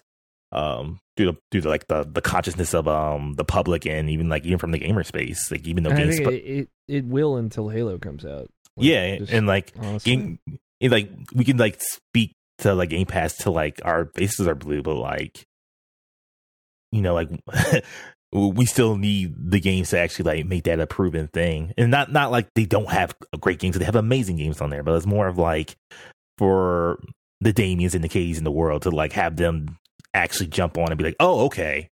I see this now because, like, sure, like Game Pass just seems like another subscription thing for old games until like you know you have like something until you have your fables until you have your Hellblade, until you have have something like that to like have be in front of your consoles like hey you can get it for free and like it's also a thing too which is like interesting um the $70 video game price thing we still haven't really been hit by that yet in a real way Yeah, we've only Um, had like a couple of games come out at that price. yeah still. exactly and like um like the next big sony game will probably be ratchet and clank and i i don't even know that would be $70 it might be it probably should be Yeah, I mean, the Um, last Ratchet and Clank wasn't even sixty dollars. Right, That's a exactly. good question. And that that was certainly like a full video. It's not like it was like a short video game, It- but I think that their move with that was smart, right? Because of aesthetically, but like uh, Returnal does have a seventy dollar price tag, and that is uh, March. So mm, um, we we will see that soon at the very least. right That's a big question too. because Mhm. that that seems to be kind of like a roguelike or at least has some roguelike inspirations but we don't know the extent of that and we don't know how long it's kind of intended to be maybe that's like a two hour game that you just die over and over again to make it a 40 hour game to which like a spelunky 2 which most people i feel like won't like but i don't know Mm. uh I will say it's, it's you know we we've had all this time to think about it, and it's, and I'm kind of still in the same spot. Like some games will be exclusive, some games won't. You just play it smart, right? Like one game we grazed over in July was Cuphead coming to PS4. You know, it's still a weird thing. And you know, on the same day that we're going to talk about Hades, Ori and the Will of the Wisp came to Switch, when like they had specifically said that they or they had specifically not said that they were putting Will of the Wisps on Switch. They just said it was the first one. Um, they didn't say they wouldn't, but you know that was kind of a surprise, especially for me. So I like I don't know, like just do it when it makes sense. Like Mhm. Fall, Fallout Five probably put that on PlayStation, but like if there's maybe Fallout New Vegas Two, made by Obsidian, like that sounds like a really great Xbox exclusive, and that that you know you you get.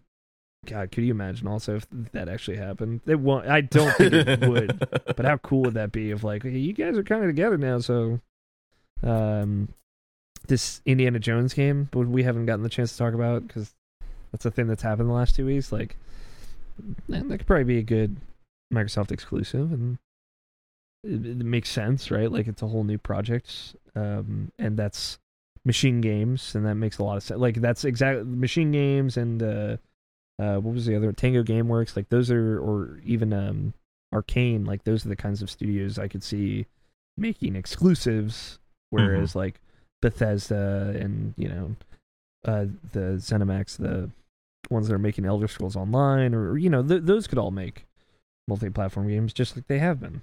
And to be fair, like all of those companies have the infrastructure to do that and the dev kits to do that, and that's a lot of money invested into that. And so, you know, from a business perspective, like you know, it probably makes a lot of sense to just let them do whatever they're doing. But my my thing right now is like we also haven't really seen the benefit of Microsoft owning any of these companies yet. Like Right. in in theory, Microsoft owning Double Fine has given them way more money to make Psychonauts 2 bigger and better, but that game's not out yet, you know. Confident that game will be good when it comes out. But in theory, you know, Obsidian being owned by Microsoft means that their games don't kind of feel as half baked as they have. But we haven't seen Avowed, which is their first big game under Microsoft, um, or anything else from them yet. So it's, it's a lot of like, well, we don't even know if like this is gonna pan out yet. So like, I'm just, you know, I'm I'm unconvinced as of yet. Sure. After Cyberpunk, dude, I'm telling you, I am shaken to my core. I'm not ready. I trust no corporations, and I'm not ready to commit to anything. Um, Spelunky 2 and Hades came out in September as well, Did not realize they came out the same day. two days apart. Uh, Spelunky 2 Oh, on the two days, 15th, okay. Hades on the 17th. Yeah. Hmm. Boy, man. I mean, I didn't play Hades until like October, late October, but two very good video games. Do you do you want to talk about like how or I, I know you talked to me to this about uh, to me about this, but like how like it kind of like stole uh Spelunky's thunder more it's or less. it, you know, it- it's funny, right? Like Spelunky Two is, and I've been thinking a lot of it in a generational way because Rogue Legacy 2 went into early access um, over in August as well, right? And then we don't really have to talk about that. It's cool that that is out there, and, and what's there is really cool. I'm really excited for that to be out, out. Mhm. Um, but like those t- Spelunky 2 and Rogue Legacy 2 coming out next to each other is so funny, or at least kind of entering the the space uh, next to each other is so funny at the same time because the the first of both of those was I think they were the two games that really brought roguelikes back in a big way. Mhm. Um, in what 2008 2009 uh, was when uh, 2008 is when Spelunky the OG OG version came out, and then Spelunky HD came out. I think 2012. Uh, yeah, it was 2012. Uh, Yes. and I think Rogue Legacy One was around there as well. Um, and those were the games like Spelunky certainly less so. And and I think that I was always aware of like Rogue Legacy 2, Rogue Legacy was the game that kind of had the mass appeal. Spelunky 2 is much more niche. It's hard, you know. It it is a difficult game, but it's cool seeing Spelunky 2 come out and like that's still very much like a roguelike from that early 2010 era and but way better, like far more refined, polished and beautiful. And then Hades comes out the next uh, side of it, and this feels like the first of the next generation of roguelikes, right? Like Mm. the games that are that looked at Spelunky, looked at Rogue Legacy, looked at Dead Cells, and and kind of everything that's come out between 2012 and 2017, and is like, all right, we're ready to take this further. Um, and and, and they've, I mean, Hades is like the definition of a masterpiece. Like it is just like so expertly crafted from stem to stern. Like the they've taken the mechanic and woven it into the character, into the story, into the like when you are run doing a run in Hades and like you're really low on health and you're fighting a boss, you're fighting like the the sisters, the the Fury sisters, and like there are times and it just speaks to how well written the game is, but like um because of you know they set up that Zagreus the character dies over and over again and you know he gets either beaten by the challenges or dies by other reasons after he reaches the exit that he's looking for. Like there are times where I was like ah fuck! And, like right when I die and Zagreus like it shows sometimes he'll have like a comment when he dies. He's like ah shit I almost and then like that's the thing that he says and it's like oh man like in no and Jared has a great thing about this and the game of the year stuff, but in no other way have I like in a roguelike felt the same thing that the character is feeling myself Mhm. as the player. And that relationship just like really breaks a boundary between you and Zagreus. So when he is talking to people, like I kind of leveled with him in a way that I really didn't expect to. And it helps that Zagreus is like maybe one of the most charming characters ever. he's just like very lovable. He's very he's a very kind and likable person. Um he's stubborn in his own ways and he has his own little hooks. But like when you like you're going through the motions and stuff and Zagreus is commenting and doing the things we're talking to gods back and forth like I felt what he felt in a, in a lot of ways in that game and it's they you, you don't even notice it. Like i didn't honestly notice really think about this aspect of it until after jarrett kind of said his piece and i'm like man like that time i yelled fuck when i died and zagreus yelled shit it's like we were this we were i felt that. It's like it's it's silly but that is how like they they the acknowledgement of the characters to the loop that you were repeating and how absurd it is and how like every death is canonical like it's not written off as something that never happened. And it, it, it just really you were in that world and in the loop of the roguelike in a way that you I just never have been before. And it works. It that is just one part of it and it works and it, everything else just kind of follows of like so so when I think of like Spelunky 2 where it's like the pure mechanical experience with so much more to it now like this kind of sense of community this sense of progressivism this this sense of openness and understanding and empathy on top of you know being one of the if not the best physical video game to play. Period. You know, compare that to what Hades is doing. It's like they're in two different worlds, but you know, I, I you can see how one influences the other, and it's it's hmm it's a wealth of riches. They're both phenomenal in very different ways, and I'm happy to say, like Hades kind of crept up on me of how much I loved it. Like it wasn't until, Yeah, totally. I noticed It- that. yeah, it, like honestly, I was kind of over that game until I beat it the first time, um, and got to the ending the first time, and I was like, a- after you know you get sent back, spoilers uh, for because of reasons, um, you know you're you're looking for your mother, you get to her, and then you have to go back, and it's like, I gotta get back to her. in, in- in that moment, it's like, oh my god, I get it. Like I everything clicked for me. It's like fuck this game is is something different and you know that at that point i had turned on god mode and i was kind of leaving the frustrations of like trying to brute force it uh behind and and i had a lot more fun that way also. Mhm. um but yeah that that game is brilliant. It's just they're they're both brilliant. They're both great but uh yeah they're it, it's two two of the same thing in different ways and it's great. Uh i you know i don't know if you'll ever get into have you, have you played any hades at all I've been meaning to buy it. Just never gotten around to it.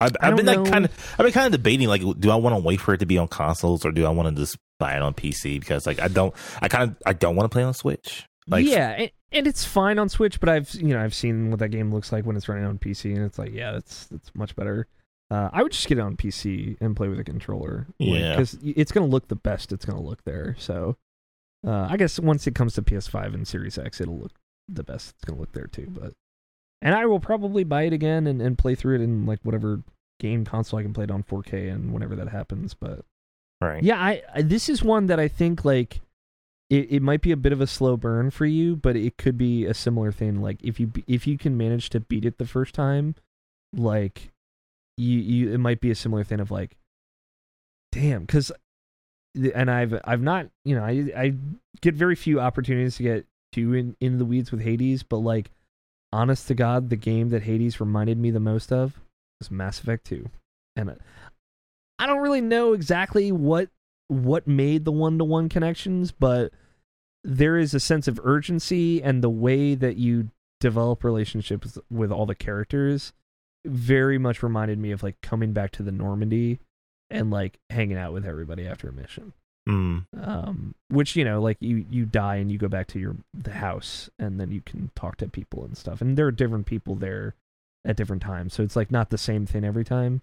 Uh, unlike the Normandy where you kind of make the rounds. Um, but it like it was very much the I just spent 45 minutes on a run and now I can like sit down and kind of talk to everybody and catch up, take a breather. And it's it's a good it's a good loop, dude. It's a really good loop. Um let's see. Anything else in September? I don't think so, really. Like, I, my gaming shame is on here, Thirteen Sentinels, but you know, I bought it. I just need to get around to it. That's all. I really want to play it too. Genshin Impact came out in September. I didn't really play a lot of it, but you know, obviously Tony, Scott, Mike Burgess, they all like that game. Mhm. Uh, did you play Super Mario 35? Wrote like a couple of runs, and I was like, okay, I get it. yeah, basically. Uh, did you play Crash 4? I literally just bought it like a few days ago, so it was on sale. Um, and I played like the first couple. of I was like, oh, that's fine, but like I can't play this because I haven't beaten the other one. So Oh shit! Yeah, really. That's yeah, I, I beat Crash one. I just I just need to get to two and three. That's all. two and three are great. Mm. Crash One is a bit of a slog, in my opinion, but or at, times it's it's it's a lot better than I remember it. But two and three are just smooth sailing. Um, Ikenfell came out in October. Quinn really likes that game. I don't think I've heard of that. Uh, it's like um super indie, but uh, it's uh the idea. I think it was made in RPG Maker. Mm. I I, I might be wrong because it has tactical combat, like a little grid pops up, fifteen by three grid. Uh, it's uh the idea is like uh, this girl, her sister went to a wizard school for witches and wizards. Um, Mhm. and she did not go. I guess because she's not a wizard, but I, she has. Ma- of course, she has magic. This is a video game. You find that out in the first five minutes. Um, and so she hasn't heard from her sister in a while. So she tries to go find the wizard school, and then she gets there, and, and you go off on an adventure uh, as you try and figure out what happens. Um, yeah, there, there's like a lot of uh, lot, a lot of heart in that game, from what I understand, which is cool. Um, Another Game Pass game. um, I wanted them to put it in here because, like, um, I know you would like to talk about it. Um, and I can't remember when it came out, so I forgot to mention it earlier. But um, did you want to talk about the um control expansions? Oh shit! Yeah, that was August. Uh, August and March is when those came out. Mm. Yeah, that's a great call out, dude. I would have fucking completely because I'm so bad at remembering DLC that came out. Mhm. Um, yeah, uh, the first one, Foundation, which you haven't played either of these yet. No, I haven't. Like I, Uh, I, I rebought it so I could like uh get like the enhanced version when that eventually comes out. Yeah, me too. Uh, so yeah, I'm I'm I dumb. think that's but for that, but whatever. So, yeah, I mean, I bought the Ultimate Edition on sale, so and keep in mind, like, I bought it on PS4 and Xbox One. I got all the achievements and I got the platinum.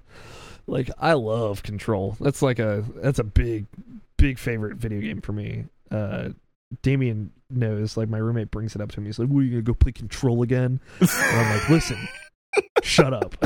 um, yeah, I man, Foundation is so good that that DLC because it's very much like what's the origin of the oldest house? What is the the guy? Because the oldest house was only found in like the 40s or whatever, uh, and the real Federal Bureau of Control started then, right? Uh, because before then it was more of like the U.S. government having like this small team that was trying to figure out weird paranormal shit, and they certainly found plenty of stuff over the years. But it wasn't until they really had the oldest house and had a place where they could contain the stuff that I, I would say, and because that's when they they talk about that's the first director that's chosen by the board, right? So this, again, the first real director right. um, you kind of get the the origins of that. Um, and it, what I love too in that first DLC Foundation is get a lot of good Emily, um, and Jesse back and forth. Um, Emily's the the head scientist, um, and and he- you you get a good like a little bit of tension there, and then relief of the tension, right? Like them working through problems together. So it's cool if that ends up being a dynamic in the future. That's cool to to see. Um, and then uh, both of them kind of agreeing that they don't really trust the board, and that Jesse's like, "Listen, I'm here for what the board is giving me, the power, the control, but I answer to no one." And I, I really like, it, you know, it's it's furthering the the kind of mystery of, of of them after the main game, and then the AWE stuff is just, ugh, so good. so much Alan Wake, like the you know the the little hotline calls that you get from Trench and and other characters in the original game. They you get hotline calls from Alan Wake, and they're basically they f- read and feel like manuscript pages from Alan Wake. Like it's just him narrating what is happening, um, like it's a written page hmm um you know there you can inter i don't want to necessarily spoil it for you because I, I it's worth seeing but th- some people have some some Theories. Not theories but like they don't necessarily like what the awe implies about control as a franchise as a whole. Um i like it you know just because it's got that good good alan wake shit in it. Hmm and it you know hey it sets up for an alan wake sequel. I don't think it's a spoiler to say that at this point hmm um but you know i'm very excited. The idea just like it, it scratched that itch so well and you know i i replayed alan wake over the summer. I, I played uh, american nightmare for the first time. I replayed control and uh yeah. Oof. so good. Just thinking about more alan wake just gets me so excited. Um Like the only other the, the only other real game in October that we both played is um the Dark Pictures anthology, The Hope. yeah which i played through with uh jake bryant Yeah, Similar- I played with Katie. similar situation. If all of these games are just going to have like more of a psychological twist at the end, I'll, I'll just kind of reconfigure my expectations. Um, because like I'm I'm probably like my least favorite twist is the and it was all in their head like Right. like and it was all a dream and then you know that's what this game does um it's but like moment to moment it is so good and it, it is i think a lot more satisfying than uh the previous game. Like the, the intrigue. Yeah. Um and you know jacob and i had like a fucking notebook of theories basically by the end all of which didn't matter. Spoilers. um but because we're all like where's the bus driver? It's like get the- right. you get the bus driver reveal. It's like god damn it. Why the fuck did i care about this fucking bus driver? Uh, oh and- man. yeah but it's good. It's it's a it's a fun little romp. It's a it's a cool little witch story. Um I'm curious how the other endings uh, i mean it really seems like it only really affects the, the kind of result.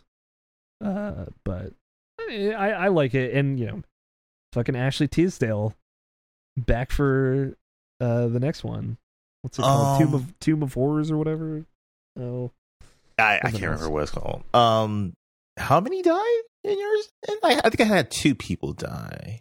Not on purpose because we seemed like we were doing fine. Then all I of a had sudden, one death. It was one of my characters, dude. It was Mm. one, well, like the guy that I was like, this is gonna be my dude, and I like fucked up a quick time event right at the Mm. end. Uh, He got fucking heart spiked through the eyeball. It sucked. Yeah.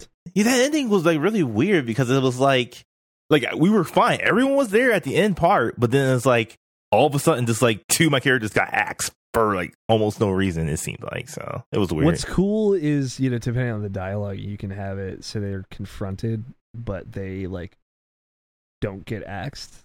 Um, Mhm. So that that that's like the the only thing that made me want to replay it. Like this one, I I, I wanted to replay less, but to be fair, there were probably scenes I, I never saw, and you know, there's whole stuff like Right. fucking. You know the the whole thing. What is it? Is it the doll? Is it a doll in the museum that you find, or is it? It's like an artifact of some kind. I think it's a doll. Um, and Jacob and I like spent 35 minutes like, are we gonna burn the doll or are we not? and it was like back because it was my choice. He's like, dude, it's your choice, and I'm like, I don't want this. Pre-. And we talked about it for like 30 minutes, and I didn't burn the doll, Yeah, I did. which was a, a good call as it turns out, because it would have cursed you or something. But I want, I kind of want to know what happens if you burn the doll. but uh, yeah, I, I, you know, I like those games a lot. I'm happy. Like the first playthrough of those games is always going to be a joy. Um, so I'm happy to to keep doing it, even if like the result or the twist or whatever is not as fun or as interesting as I ever want it to be. It's it's more about the journey. Yeah, like um, like they're not spectacular games, but like they're they're they're fun for what they are, and I think they're priced appropriately for this to be like, hey, this is like man. yeah, just have fun with your friends for a night and like um just take it all in and like and like we'll see you in the next one and like we're and like for what I know, like me, Katie, and Joe are like are here for like anytime they put out like a new one, we're just we're just there for it. And it's like we're just gonna play it all the day and just figure it out and like um enjoy for what it is. So Yeah, it's like a you know sit down for five hours and that's it, and it's worth it. I think. Mhm. Uh, there's no more heroes remastered came out on the Switch. Well, not remastered ports. yeah, they're not really worth mentioning. Damn, get dunked on no more heroes. Pikmin three Deluxe, go fuck yourself. You hear that? Play that People game. like it. Yeah, I know. I'm, people like Pikmin three. I'm sure it's better than I gave it credit for. It's just you know. I mean, you're not alone in that statement. Katie's the same way. She's like, she, she does not like Pikmin 3. I didn't like Pikmin 2 that much to be fair though. Uh because the whole like, you know, dungeons, it's like basically a roguelike. Um it's very difficult also. But Mm. um so then we get to console launches. Yep, November. Yeah, the big month. Um and you know, we've talked about a lot of stuff. Destiny 2 Beyond Light came out. I love it. I actually like hit level cap in Destiny 2 for the first time, like the seasonal level cap. Mm. uh, is 100 each season. I'm like 119 because I've I- been like actually grinding on all my characters. I basically, I think I missed like literally all of your Destiny talks. So I, I don't know how you like think about it, how I- Beyond I- Light is compared to the other ones. I tried to help. Like, I only try and talk about Destiny if I have someone else to talk. So, like when Mike was on, I think I, I talked a little bit about it. Mm. Um, I mean, I like it. I would say I probably like it more than Shadowkeep, and I like Shadowkeep a ton. Mhm. Uh, it's comparable in the amount of content to Shadowkeep. Um, so it's it's not as much as Forsaken, right? Forsaken had a lot. It had two new areas. Um, it'll it had this whole area kind of built around Endgame. Um, the so like you know the big things are the stasis subclass, which has its own menu. It's like a totally unique menu. Um, and the whole thing with the stasis subclass is um, there are these two things. Well, possibly more in the future, but these things called aspects that you unlock. Because it kind of starts pretty bare bones. There's only like one type of grenade. You have your jump options, your well or shield or whatever options, depending which class you are. Um, and that's it, right? Like you only have the one melee. Uh, you only start with the one grenade. Um, so as you after you beat the Beyond Light campaign, you actually do like missions for the Stranger, who's kind of like the Exo Stranger is like a character from the very very end of Destiny One.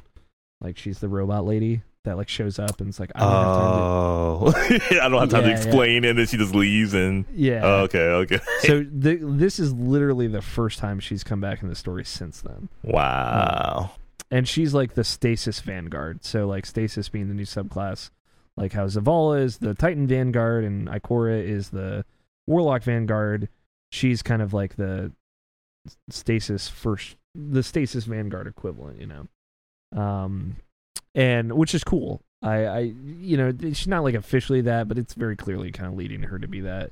Um so you do side quests for her and she gives you the different types of stasis grenades and eventually these things called aspects and aspects are like these huge like ability things for stasis but they can sometimes act as like active things uh, and they can also act as passives.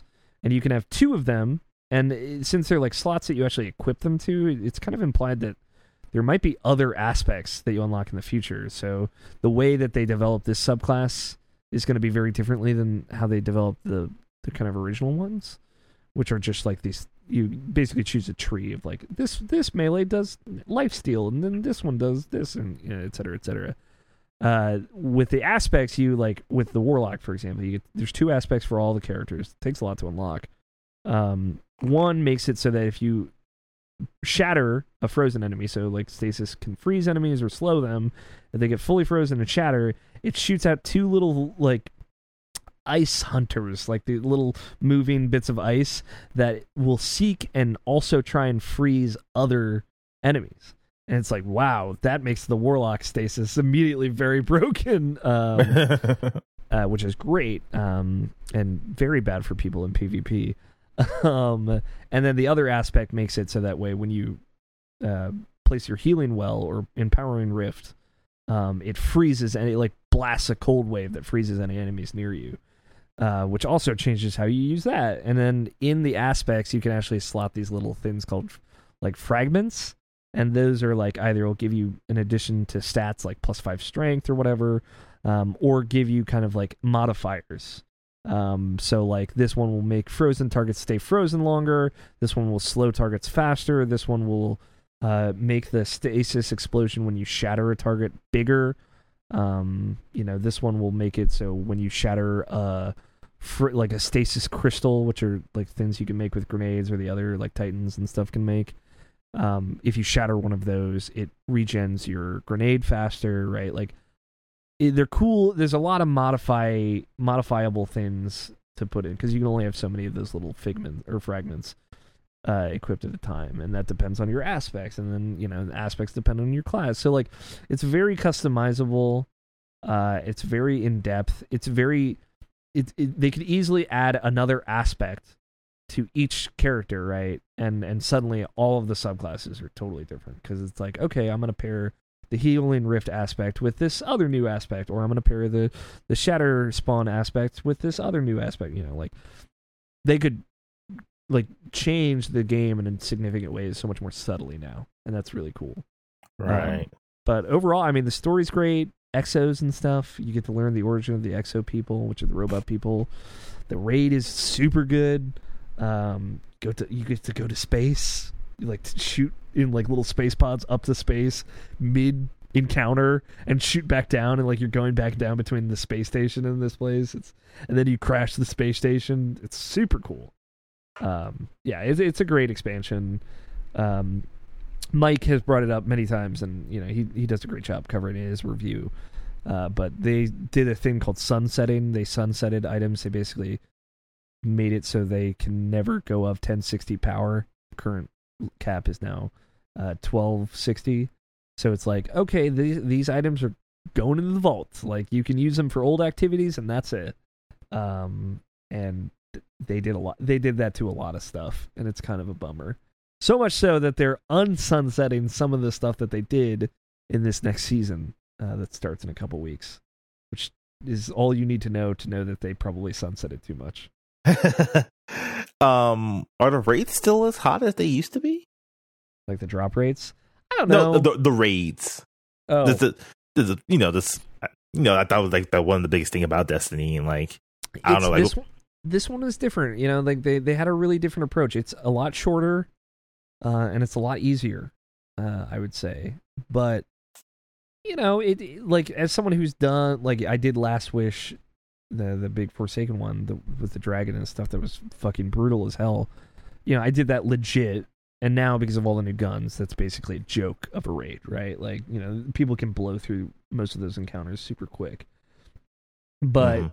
this one is kind of designed in a way that you can't do that um, but it's also designed in a way to be very approachable um, you can tell like in a lot of ways that beyond light is like a soft reboot for destiny 2 uh, and and in a lot of ways this raid reflects how they're trying to make raids more approachable and i think they successfully did that without making the raid not feel like a raid. You know, it feels as much like a Destiny raid as anything else.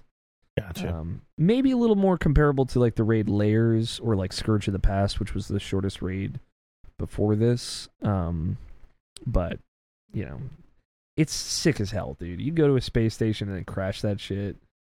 Uh, the only thing that to me, I guess, felt a little anticlimactic is the final boss.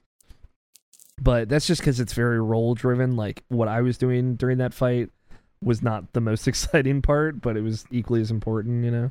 hmm But it's great. Destiny 2 is great. I've played more of this expansion than probably either of the previous ones, which is crazy because I played so much. I played so much of them. So, uh, yeah, I, I ended up getting and unlocking all the stasis upgrades just like a couple days ago for all the subclasses, uh, and I ended up actually getting the. There's like a separate achievements for seasons. I did all the ones for the this season, which I'd never done before. You get a title uh, for doing those. Uh, they're like these little seals that you have to finish. Um, so I got my very first title. So the title for the season is Warden. Um, and like th- there have been ones like the title for the Forsaken season was Curse Breaker, uh, which you can still get, and a lot a lot of those you can't get anymore because they've you know sunsetted or vaulted activities in places. But you know, I'm happy. I'm proud to have finally gotten one. So hmm it's cool.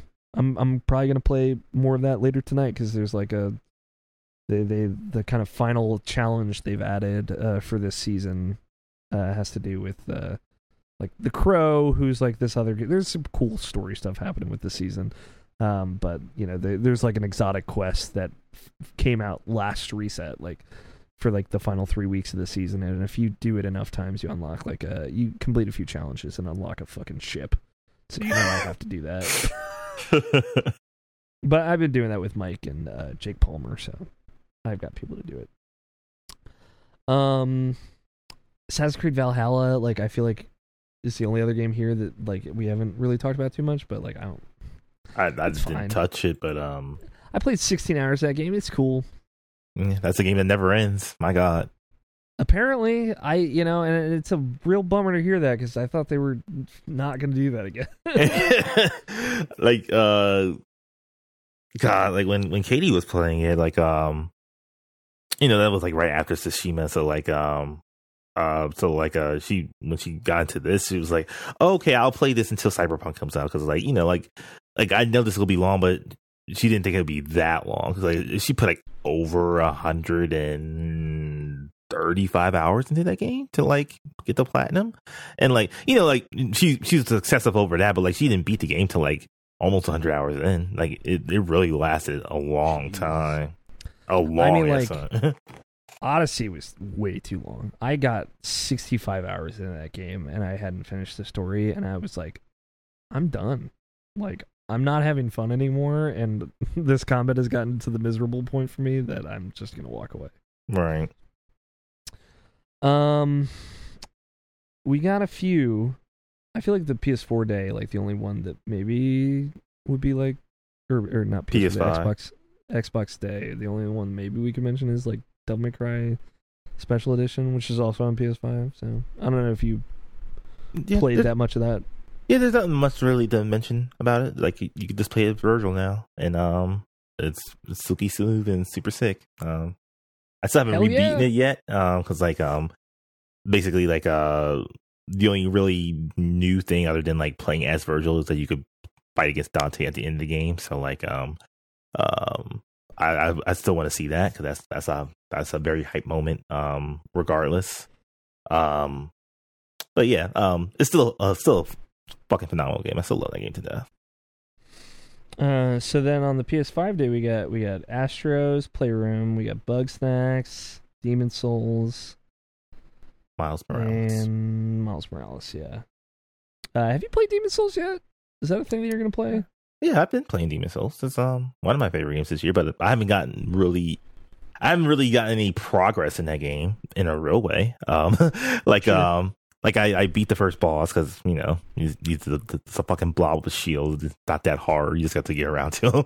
And Yeah. like and like I'm at the Tower Knight and like Tower Knight's not that hard. It's a matter of just like doing what you need to do as far as like um manipulating them. I just haven't done it yet. And you know Yeah. just trying to figure out in my own way in a lot of ways because like it's I, the game is very cryptic and like um you know you try to you have to like find somebody in like the I don't know what the hub is called but like um you have to find that one person. The Nexus. yes. Yeah, you have to find the Monumental. somewhere. They didn't really tell you where and you just run around constantly and then you have to look online to see oh he's just in this corner like literally in a corner that they didn't tell you about so. Took yeah, it took Jacob Bryant like 45 minutes to find him while I was on voice chat with him. So yeah uh, that- yeah, I mean that's that's Demon's Souls, man. Oh, I know. It's it's dumb. It's that that's like the dumbest part of that whole game. Honestly, is finding the monumental. Um, and there's some pretty dumb stuff in that game.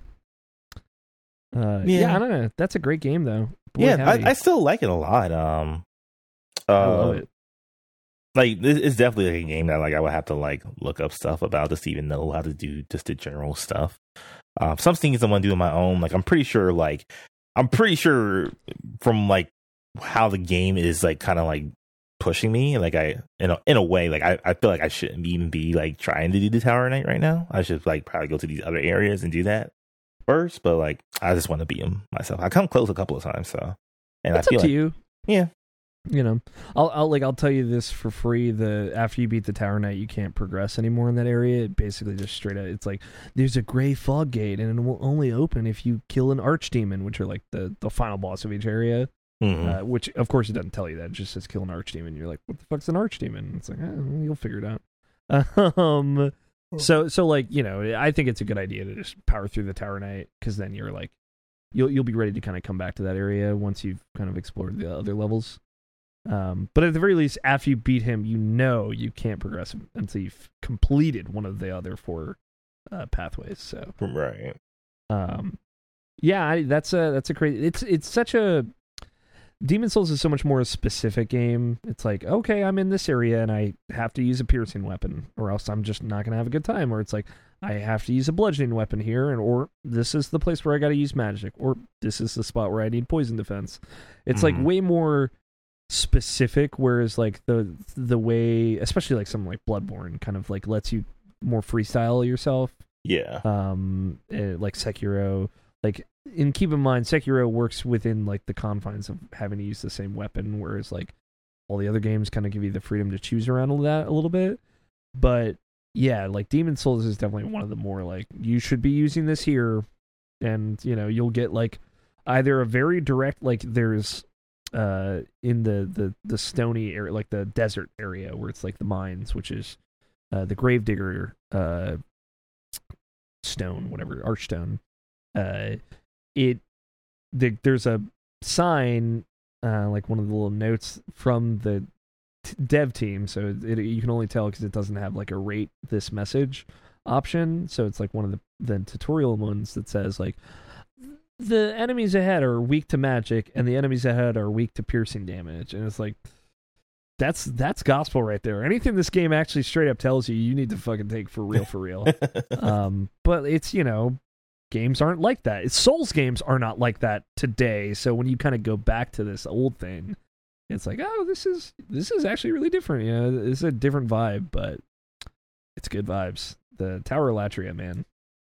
One of my one of my favorite areas in any Souls game. Um, and Roger McCorney, he just beat this game. It was his first Souls game he ever played, and he texted me. He's like, "I just beat Demon's Souls, and I feel so proud." uh, and I, his Tower of Latria was his favorite area too. But he's like, he, he immediately springboarded off that from to jump to Dark Souls three. So it's cool. Oh, straight um, up three. yeah, well, I mean, to be fair, that kind of makes the most sense. It's the most modern uh, game uh, and it it runs. I guess they all run at 60 FPS now, but um, yeah, I, it Demon's Souls is phenomenal. I got that platinum trophy. I'm proud. My first Souls platinum, technically. Is it really? Yeah, because I platinum Bloodborne. Bloodborne is the only other platinum I have, but it's not a Souls game. It's Bloodborne. Blood Souls. Blood Souls. Blood Echoes. Um, I like Bugsnax a lot. Mm-hmm. I, I, I don't know. I, have we talked about Bugsnax? I think we have. Yes, we have. Uh, um, I like that game a lot. Uh, we don't have to harp on it here, but you know, shout out to George Cruz. He's in the credits of that game. That made me very proud. Um, and I like Astro's Playroom a lot. I That's love a great time. Astro's Playroom. Love yeah, it. I'm certain that they will make a full fledged game of that, and I will be there day one.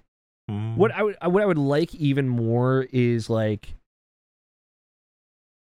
take it just take it to the next extreme, right? Like in Astro's world or whatever, play world, whatever they make, like have a section where you like on Kratos's back, like little robot Kratos's back shooting a bow and arrow, right? Like have a section where you're like sneaking around with little robots like Cooper, and and like you have to like in, instead of like making them cameos and have be like, oh, that's cute. Like try and like make this a blending of mechanics of these games. Like I've been thinking about this a lot. um, I I really think that if done right, you know, like it still needs to be Astro. It's still you you're playing as Astro as little cape, and he has his own mechanics and he has his own levels. But like, if you want to keep that thing that everybody liked about this, I think you could like just a couple of times bring in mechanics and characters from little robot versions of them and and have this be like a, a bit more of a loving homage to those games and how they play as well uh, than just uh what if they make it like lego esque and like basically you could switch between like like kratos astro and then like uh, Horizon Astro and Bloodborne Astro type if if they had their own mechanic and stuff, yeah, I, I think that'd be really cool. And the, those mechanics were like one to one, what they're referencing. Mm-hmm. Uh, but if it's just a costume, yeah, not a costume. Care. No, I mean like actually like you know like like when they well Legos like you, have to be like Superman yeah. to actually like use your heat vision type of thing or, or something. Yeah, I'd be into that. I'd be into that a lot. Mm-hmm. Um, I would just play whichever character has a double jump, but I'm down for them to put Kratos or whatever in there for me never to play him. That's fine. Mm-hmm. Um, Godfall came out. Rest in peace, Godfall. we anybody? Do you know anybody who played that game? Scott White finished that game. Review oh, wow. for DualShockers. Yeah. Oh, Yeah, he did not like it. He's like, we don't have to talk about Godfall, actually. For some um, reason, I felt like Mike would like give that game a shot. I don't we know. We talked why. about it. It's just, it's just like that's, it's just there's not much to it there. Mm. And also, it seems like they just don't fulfill on the ideas that they themselves were trying to fulfill on in Godfall. It's just like Sure. kind of nine different armor sets, and they're all, you know, just different versions of the same thing. you know, it, it, the the t- combat doesn't feel as good as you want it to. The, the classic stuff. Right.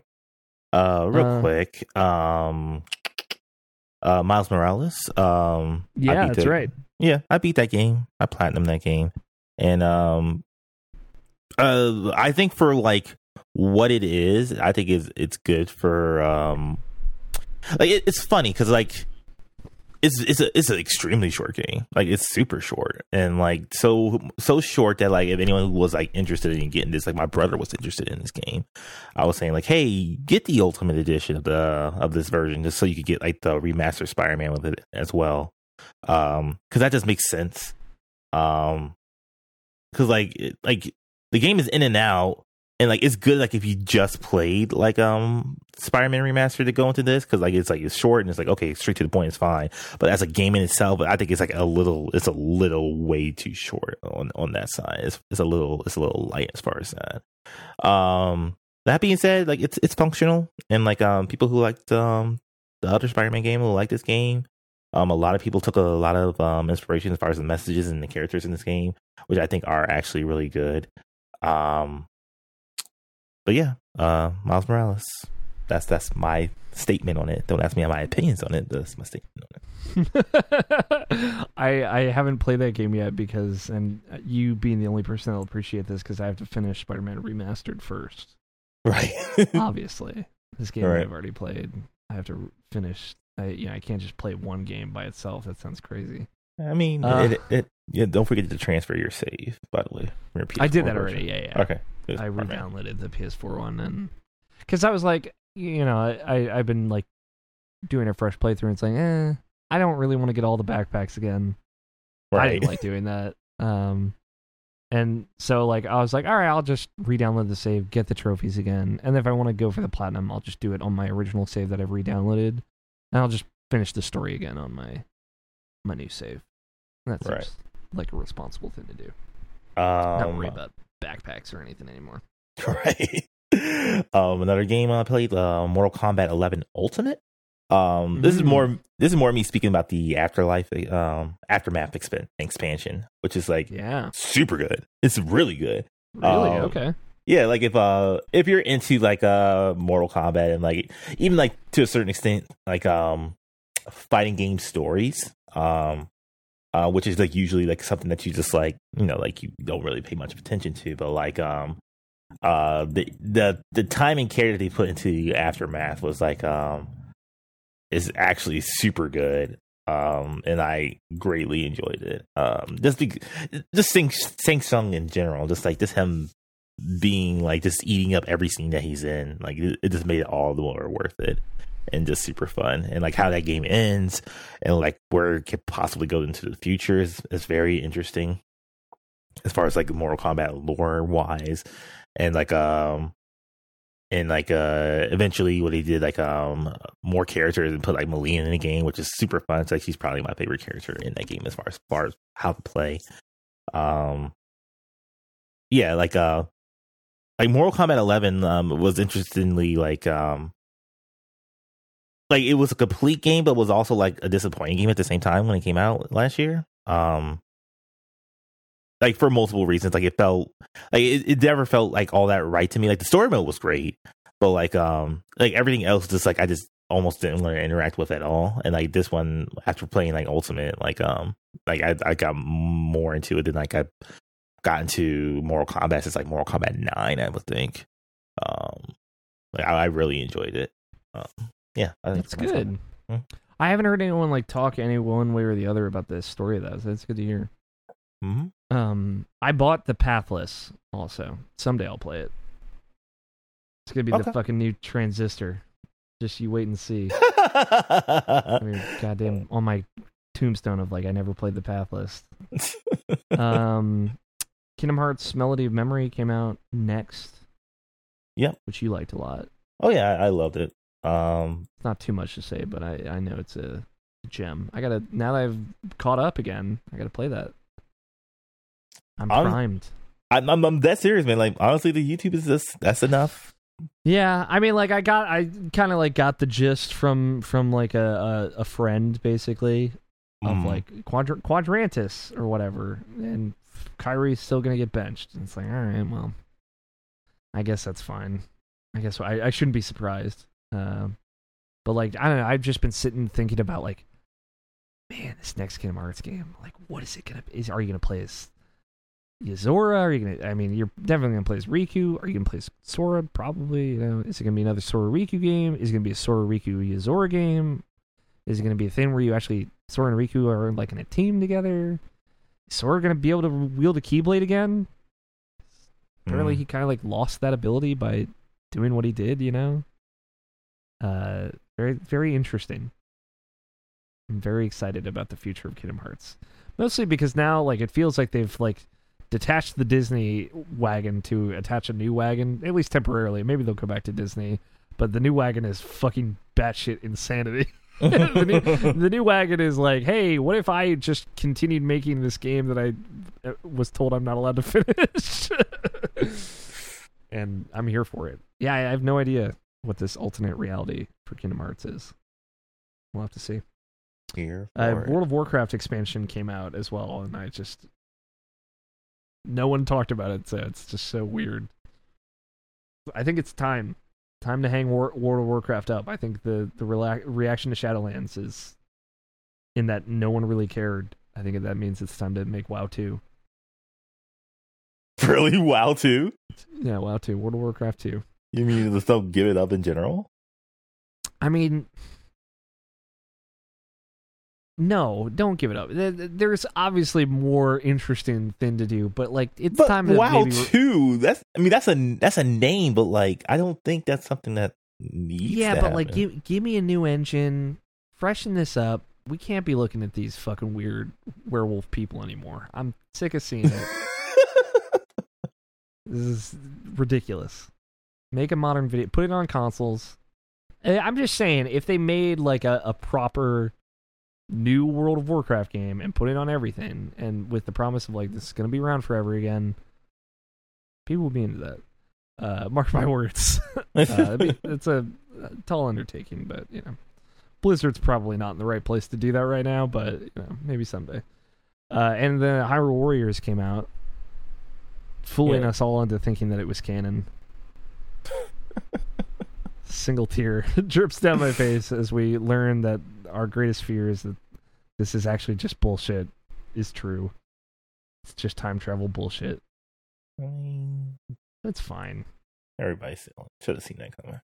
Yeah, I mean, I was terrified that it was going to be true as soon as I played that demo, and you know, somewhere deep down, I knew it was true. But of course, Nintendo wouldn't let somebody else work on their story. Of course, they they'll let them do it under the pretense that none of it matters. Of course. um, and I guess like the last big game is Immortals: Phoenix Rising, which neither of us played either. and Cyberpunk, we can't really talk about either because none of Oh, us really yeah. got into it. Oh Yeah, yeah, oh yeah, that Uh, game. Yeah, I like honest to God forgot about it. and it's like, yeah, well, I mean, I was talking about games that are finished, so oh man. God Christ, I can't believe I forgot about that game. That's how over it I was. Mm. Yeah, man, I was so certain that there was no world where that game could be bad, and I was so wrong.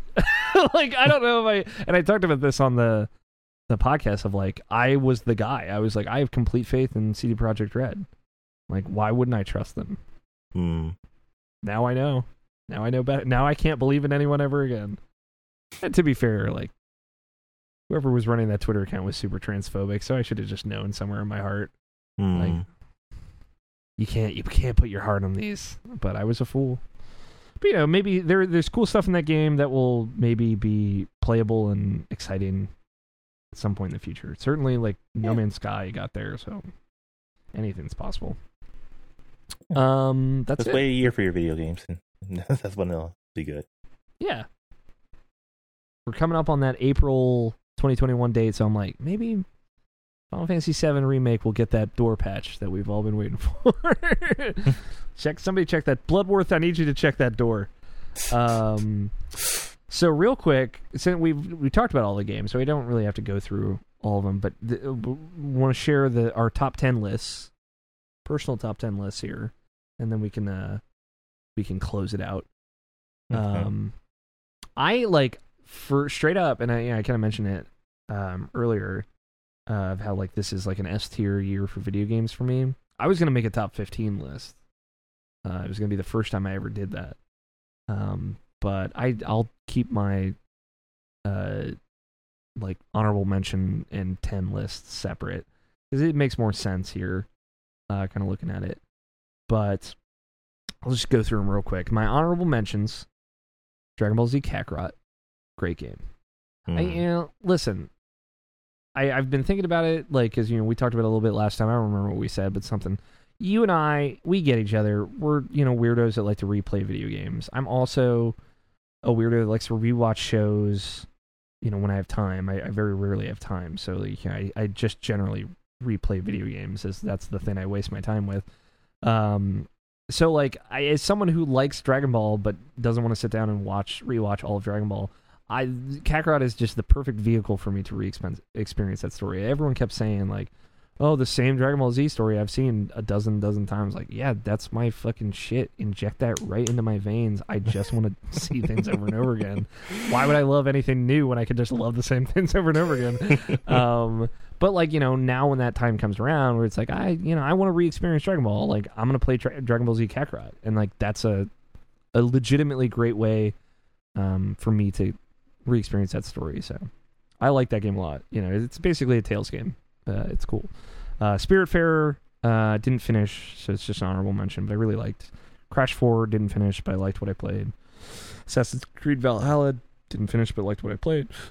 Avengers, similar. You know, tell me if you've heard this before. Uh, Kingdom Hearts. Three Remind. Just didn't want to put it on the list. I, I didn't want to make that much of a cop out of it. Um, and Animal Crossing New Horizons, which I, I really liked, but you know, it's not. I got a lot of games this year that I liked a lot. So, um, so from ten to one, uh, number ten, Final Fantasy Crystal Chronicles remastered, loved it, good vibes, coming back home, uh, coming home to Tipa. Uh, number nine was Undermine, um, which also came out in August. I guess we we missed that, but it's it, it's a roguelike mixes the idea like mechanically it's very Binding of Isaac um, but it has like some resource management that's very similar to Spelunky. It's like you have bombs, you have keys, you know, you have to open doors and stuff. Um, but it, you know, it's you're mining and you, you die and then you come back and you can buy perma upgrades and stuff. Very Rogue Legacy like. So it kind of takes those three games and, and bends it into a really fun game. The the only thing I would say that is a bummer about Undermine every time I go back to it is the runs are really long. It's a it's Mhm. like a three hour. It could be up to three hours for like a full run of that game. Um, and that is it's it's a lot. It's a time investment, and it really means you can only kind of get through one. Like even my longest Hades runs were like an hour. Um, so like, and and that was that those that's really as long as it gets, like hour seven minutes. Um, so like, it, it's kind of a drawback, but it, it undermines great, and it's on Game Pass. It's it's worth playing. Uh, number eight, Astrobot, uh, wonderful, just made me smile. Mm. Do you have a favorite uh reference for Astrobot? Um, probably Dante. Yeah, Dante was one of my favorite ones too because he's just juggling the fucking little pea, little pea pellets. Uh, the Sly Cooper one's really good too, where he just, like hides himself in the safe and everything's Hmm. very fun. Um, Bugsnax number seven. Shout out to George Cruz. I'm not biased. He did not pay me for this. Uh, I like Bugsnax just because the characters are really likable. They're like a bunch of people who would hate each other, uh, and they kind of do, but they like learn to get along and they learn to like understand why each other like each other, and that is it's just like a really nice message um, that is then enveloped into like a silly dark crisis, but it's all kind of part of the joke. Uh, number six, Ori and the Will of the Wisps, top tier video game. Any other year probably would have been number one. That's how good the rest of these video games are. Uh, number five, Crosscode, also top tier video game. Same thing. Uh, number four, Hades. Incredible that it's not higher. It's a masterpiece. But you know, these other three also very good. Number three, Spelunky Two. Similar deal. It's everything I could have ever wanted out of a sequel to a game that I loved and played literally up until the week that the sequel came out. So Mm. can't say much. Can't say much more about than that, right? Number two, Final Fantasy VII remake, a game that I like hated for a moment and then came back around to loving. And like, it's what a weird journey the game is. It's it's not the game I would have wanted, but I'm happy it is the game that it is because it is more interesting that way. Um, and it took me a while to appreciate that, but like, I love, I just love everything they did with this game. Gosh. Mm. Uh, and number one, Persona 5 Royal. Top tier video game. S tier video game. Double S tier. S tier plus, whatever the sequel to S tier is. Um, yeah, like the top six in there literally would have been my number one any given year. And yet I get six of them in one year. What a gift. So those are the games. What are your 10?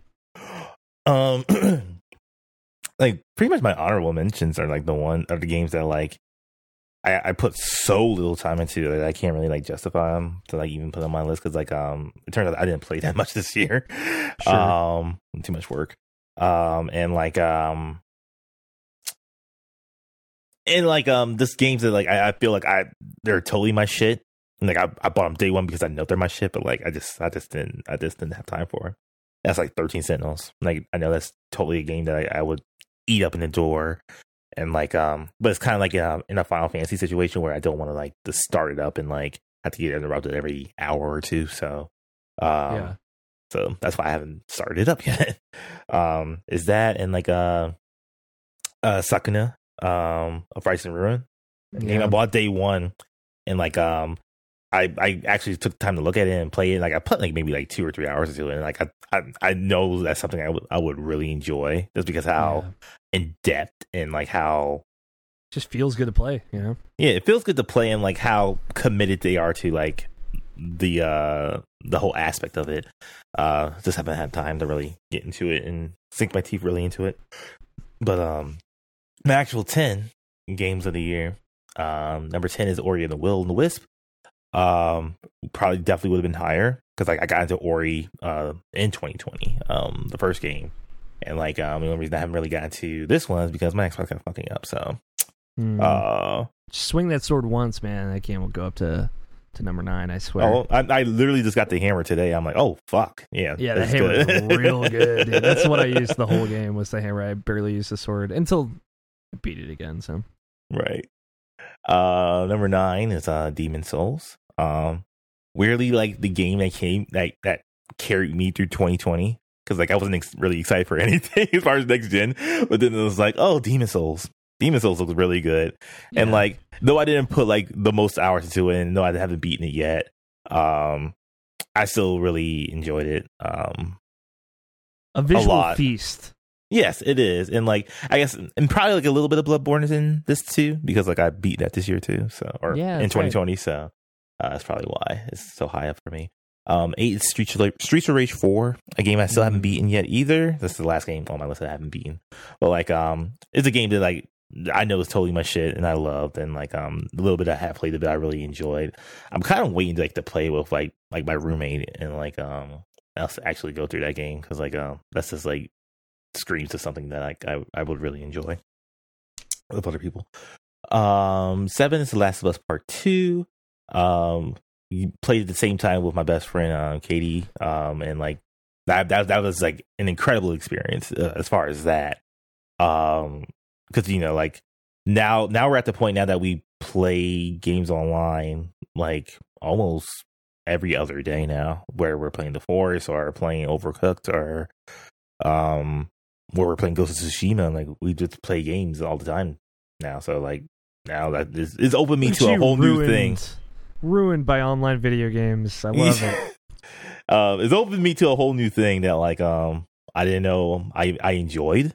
So like uh that that was that was something because like um you know like when we played the Last of Us Part Two like it's like we played it at the same time but like we were texting and like um talking about it um as we went through it had share our, our opinions on the ways um through that game so like um that was like a great time so yeah um number six is uh Resident Evil Three uh That would be an it. honorable mention for me too. I legit forgot about that.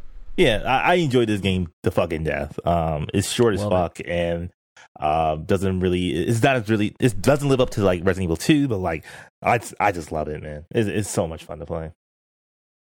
Uh, five is um, Astro's Playroom. Like, yeah, I I can't speak highly enough about this game. Um, it's it's it's it's everything. I like it. It's it's the best thing I played on my on my PlayStation Five in a in a real way, and that's not even like saying like because it's like a you know like not because like it's a game that came with the system like like it's it's it's it's really a transformative thing for me as far as like me appreciating um what this game does and like I, I think it what it does biggest for me is like it kind of like rekindled some of my faith into PlayStation in a in a good way showing like Sure. oh like how much you like um how much care and effort and like and, like you don't you're not forgetting what you used to be and like um and you're celebrating which where you came from type of thing in a, in a big way and then I greatly appreciated that game for a lot of reasons because of that. That's a good. That's a good call out. Totally. Uh number 4 is like a it's a mash between like um Kingdom Hearts uh, Melody of Memory and like uh Remind.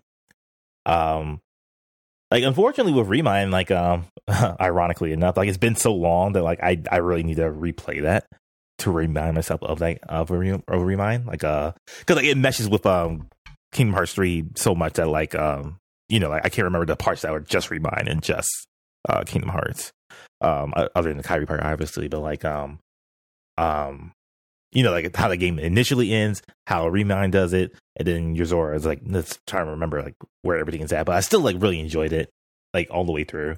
Um and like Melody of Memory is just addictive fun. Um like it's it's a it's a great rhythm system and like um and the music in um Kingdom Hearts is some of the best in the biz so you know shout out to Yoko Shimomura.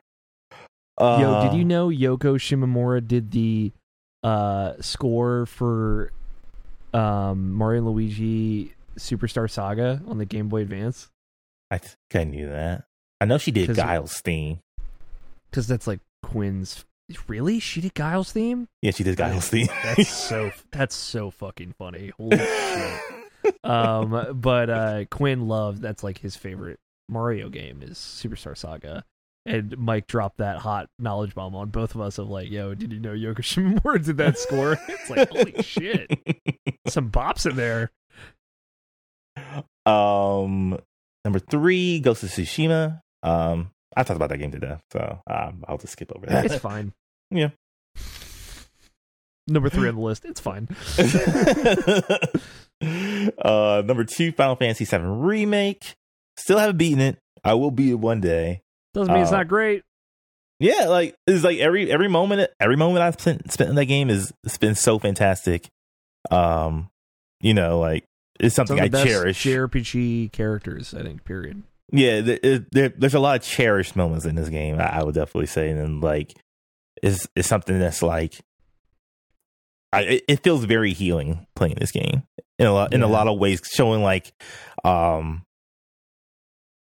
when when when people give a shit and they really put their heart into it, it really shows. And I think this game like really shows it off, like almost better than any other game I've ever played. And and one thing like I've been thinking about, it, like th- these really do feel like, you know, the new class versions of these characters. Like you know, this cloud does not inherently just feel like the other cloud done well or better. It feels like a a remixed new version of Cloud. This Tifa feels like this Barret feels like like even Red Thirteen, which like I said, like you know, you get more of him than I thought you would get in of him in that game, and he's very well done, like very true to that character, but new and and evolved and beautiful in its own kind of way. It's really Mm. cool. And my number one is uh Persona Five. Is Miles Morales Royal. the best? The best video? No. yeah. Yeah, Persona 5 Royal is um it improves on perfection for me in a lot of ways. So yes. Yeah. Which is tough, man. Yeah. A, a, a true worthy successor to Persona 4 Golden in every way. And it's like, man, the impossible done again. Like if, if I would say like the one thing oh, other than the many things, but like the one thing that's like um The biggest standout for you that that you don't like or do like? That I say I don't like um is how pretty much like the last few seconds of the game is. I kind of like it better in the first one. In a way, like I, I I like the way that they they're going about it, but like um you know like how it is not like them together at the very end. Yeah, yeah. I get it. I like the them driving off in the car together. That's it's fun. I you know I, again the the kind of hint that that you've still kind of got superpowers is kind of cool though because it Mm. just makes it feel like at the end you you were still kind of getting away with something. It's kind of like a it reminds me of like a Lupin like a classic kind of heist where like the guy like holds up the diamond in his hand right like at the end or like you know I'm trying to think of like a comparison point of of like oh yeah he still stole a bunch of money. I I can't think I know there's like heist movie tropes that that have leaned into that but Just say Sly Cooper. sure No. yeah Sly Cooper's a good, I didn't even mention Sly 4 on this podcast. Platinum that in October. Didn't see me bragging about it. No, just- All right. Um, Alex O'Neill. This Yeah. is gonna be just quick fire, and you're gonna have to go with your gut. It's a, your Mhm. instant your instant thought. Yep. These are categories. Best previous game of 2020.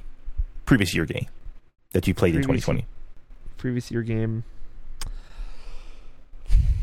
Game Uh, that, that was released early and it made an p- impact. Like you you never played it, in but you played it in 2020. oh, ne- I never played it. yes. I mean, it's a cop out answer, but Crosscode is technically that.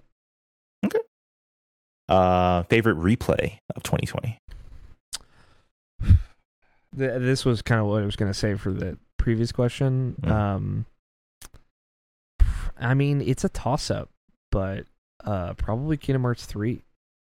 Um, and the other one that it could have been is is Control. Um, which are it's funny they're both 2019 games, but I loved them even more in 2020. Both got big expansions, um, and both I think made even better. Uh, favorite character of 2020. Zagreus. Oh, okay. Yeah. So we talked about it Uh, earlier. It's, he's really, really, really good. Uh, best boss fight. Yozora from No the way. Remind DLC. Very good. One of the best boss fights in any video game. But special shout out to the raid boss, the first boss, which I like more than the second boss in Destiny 2, uh, Deepstone Crypts, and um, shout out to like half the bosses in Final Fantasy VII Remake. That Rufus Shinra fight, dude. I know you haven't gotten there yet. Oh man, I heard it's so good, dude. Also, I've been meaning to tell you this. There is a I texted you this, didn't I? There's a Kingdom Hearts 2 boss fight in Crosscode, uh, which is cool. Um, I didn't know Did- that. I, I didn't text you this. I told the other guys. There's a you know the um the fight in Pirates of the Caribbean world uh in Kingdom Hearts 2 uh where the Heartless takes all the coins and you have to get them back. Mm, Um they remake that fight in Crosscode. And it has it has like a specific reference at the beginning to let you know that it is referencing Kingdom Hearts 2 specifically. Totally, it's a little Easter egg. It's like hidden in a cave somewhere. It's an optional fight. Super cool though, and it's really fun in that game. It's a fun version of that fight. Okay. Um, there's a lot of the Hades boss fight in Hades. The second form has like some of the best boss music of the year, and it's also a really cool fight. There's a lot of good bosses this year.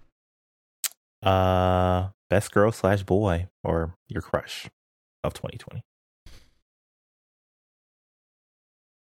shout out to Kasumi. It's an honorary mention. Uh, but I would say um because it is not the normal answer that I would go with, I personally in Hades fell in love with um uh Death. I forget his character's name, the Grim Reaper. Uh he's a very hot guy in Hades, but he's also like they have a really sweet relationship. Um uh he's like the the male on male romance option and it's really sweet. I would thought you would go with the uh, the main character from Hades. Uh, Z- Zagreus I'm not, or or oh, I guess yeah. I mean, certainly I big, have the biggest crush on Zagreus, but I'm just talking like characters that you can romance. Um, sure. I fucking can't remember his name, and it's killing Thanatos. That's his name. Um, super great. It's a I did not know they had romance options in these. There's three romance options, um, and you can do all of them. And they talk about polygamy openly, and it's very, it's very cool. It's very open and very aware, and super here for the whole attitude that that game has on sex. Hell yeah. Uh, best experience slash moment of 2020. Oh fuck, that's hard. Um, the first time I, I'll, I'll list off a couple here. Um, because I'm, you know, I don't have to. We're not specifically picking one, so I'm not going to. Yeah, uh, you're fine. The the first time, uh, I heard the OG Final Fantasy VII boss music when you fight the Airbuster in Final Fantasy VII remake is genu. I like I cried because it was so good.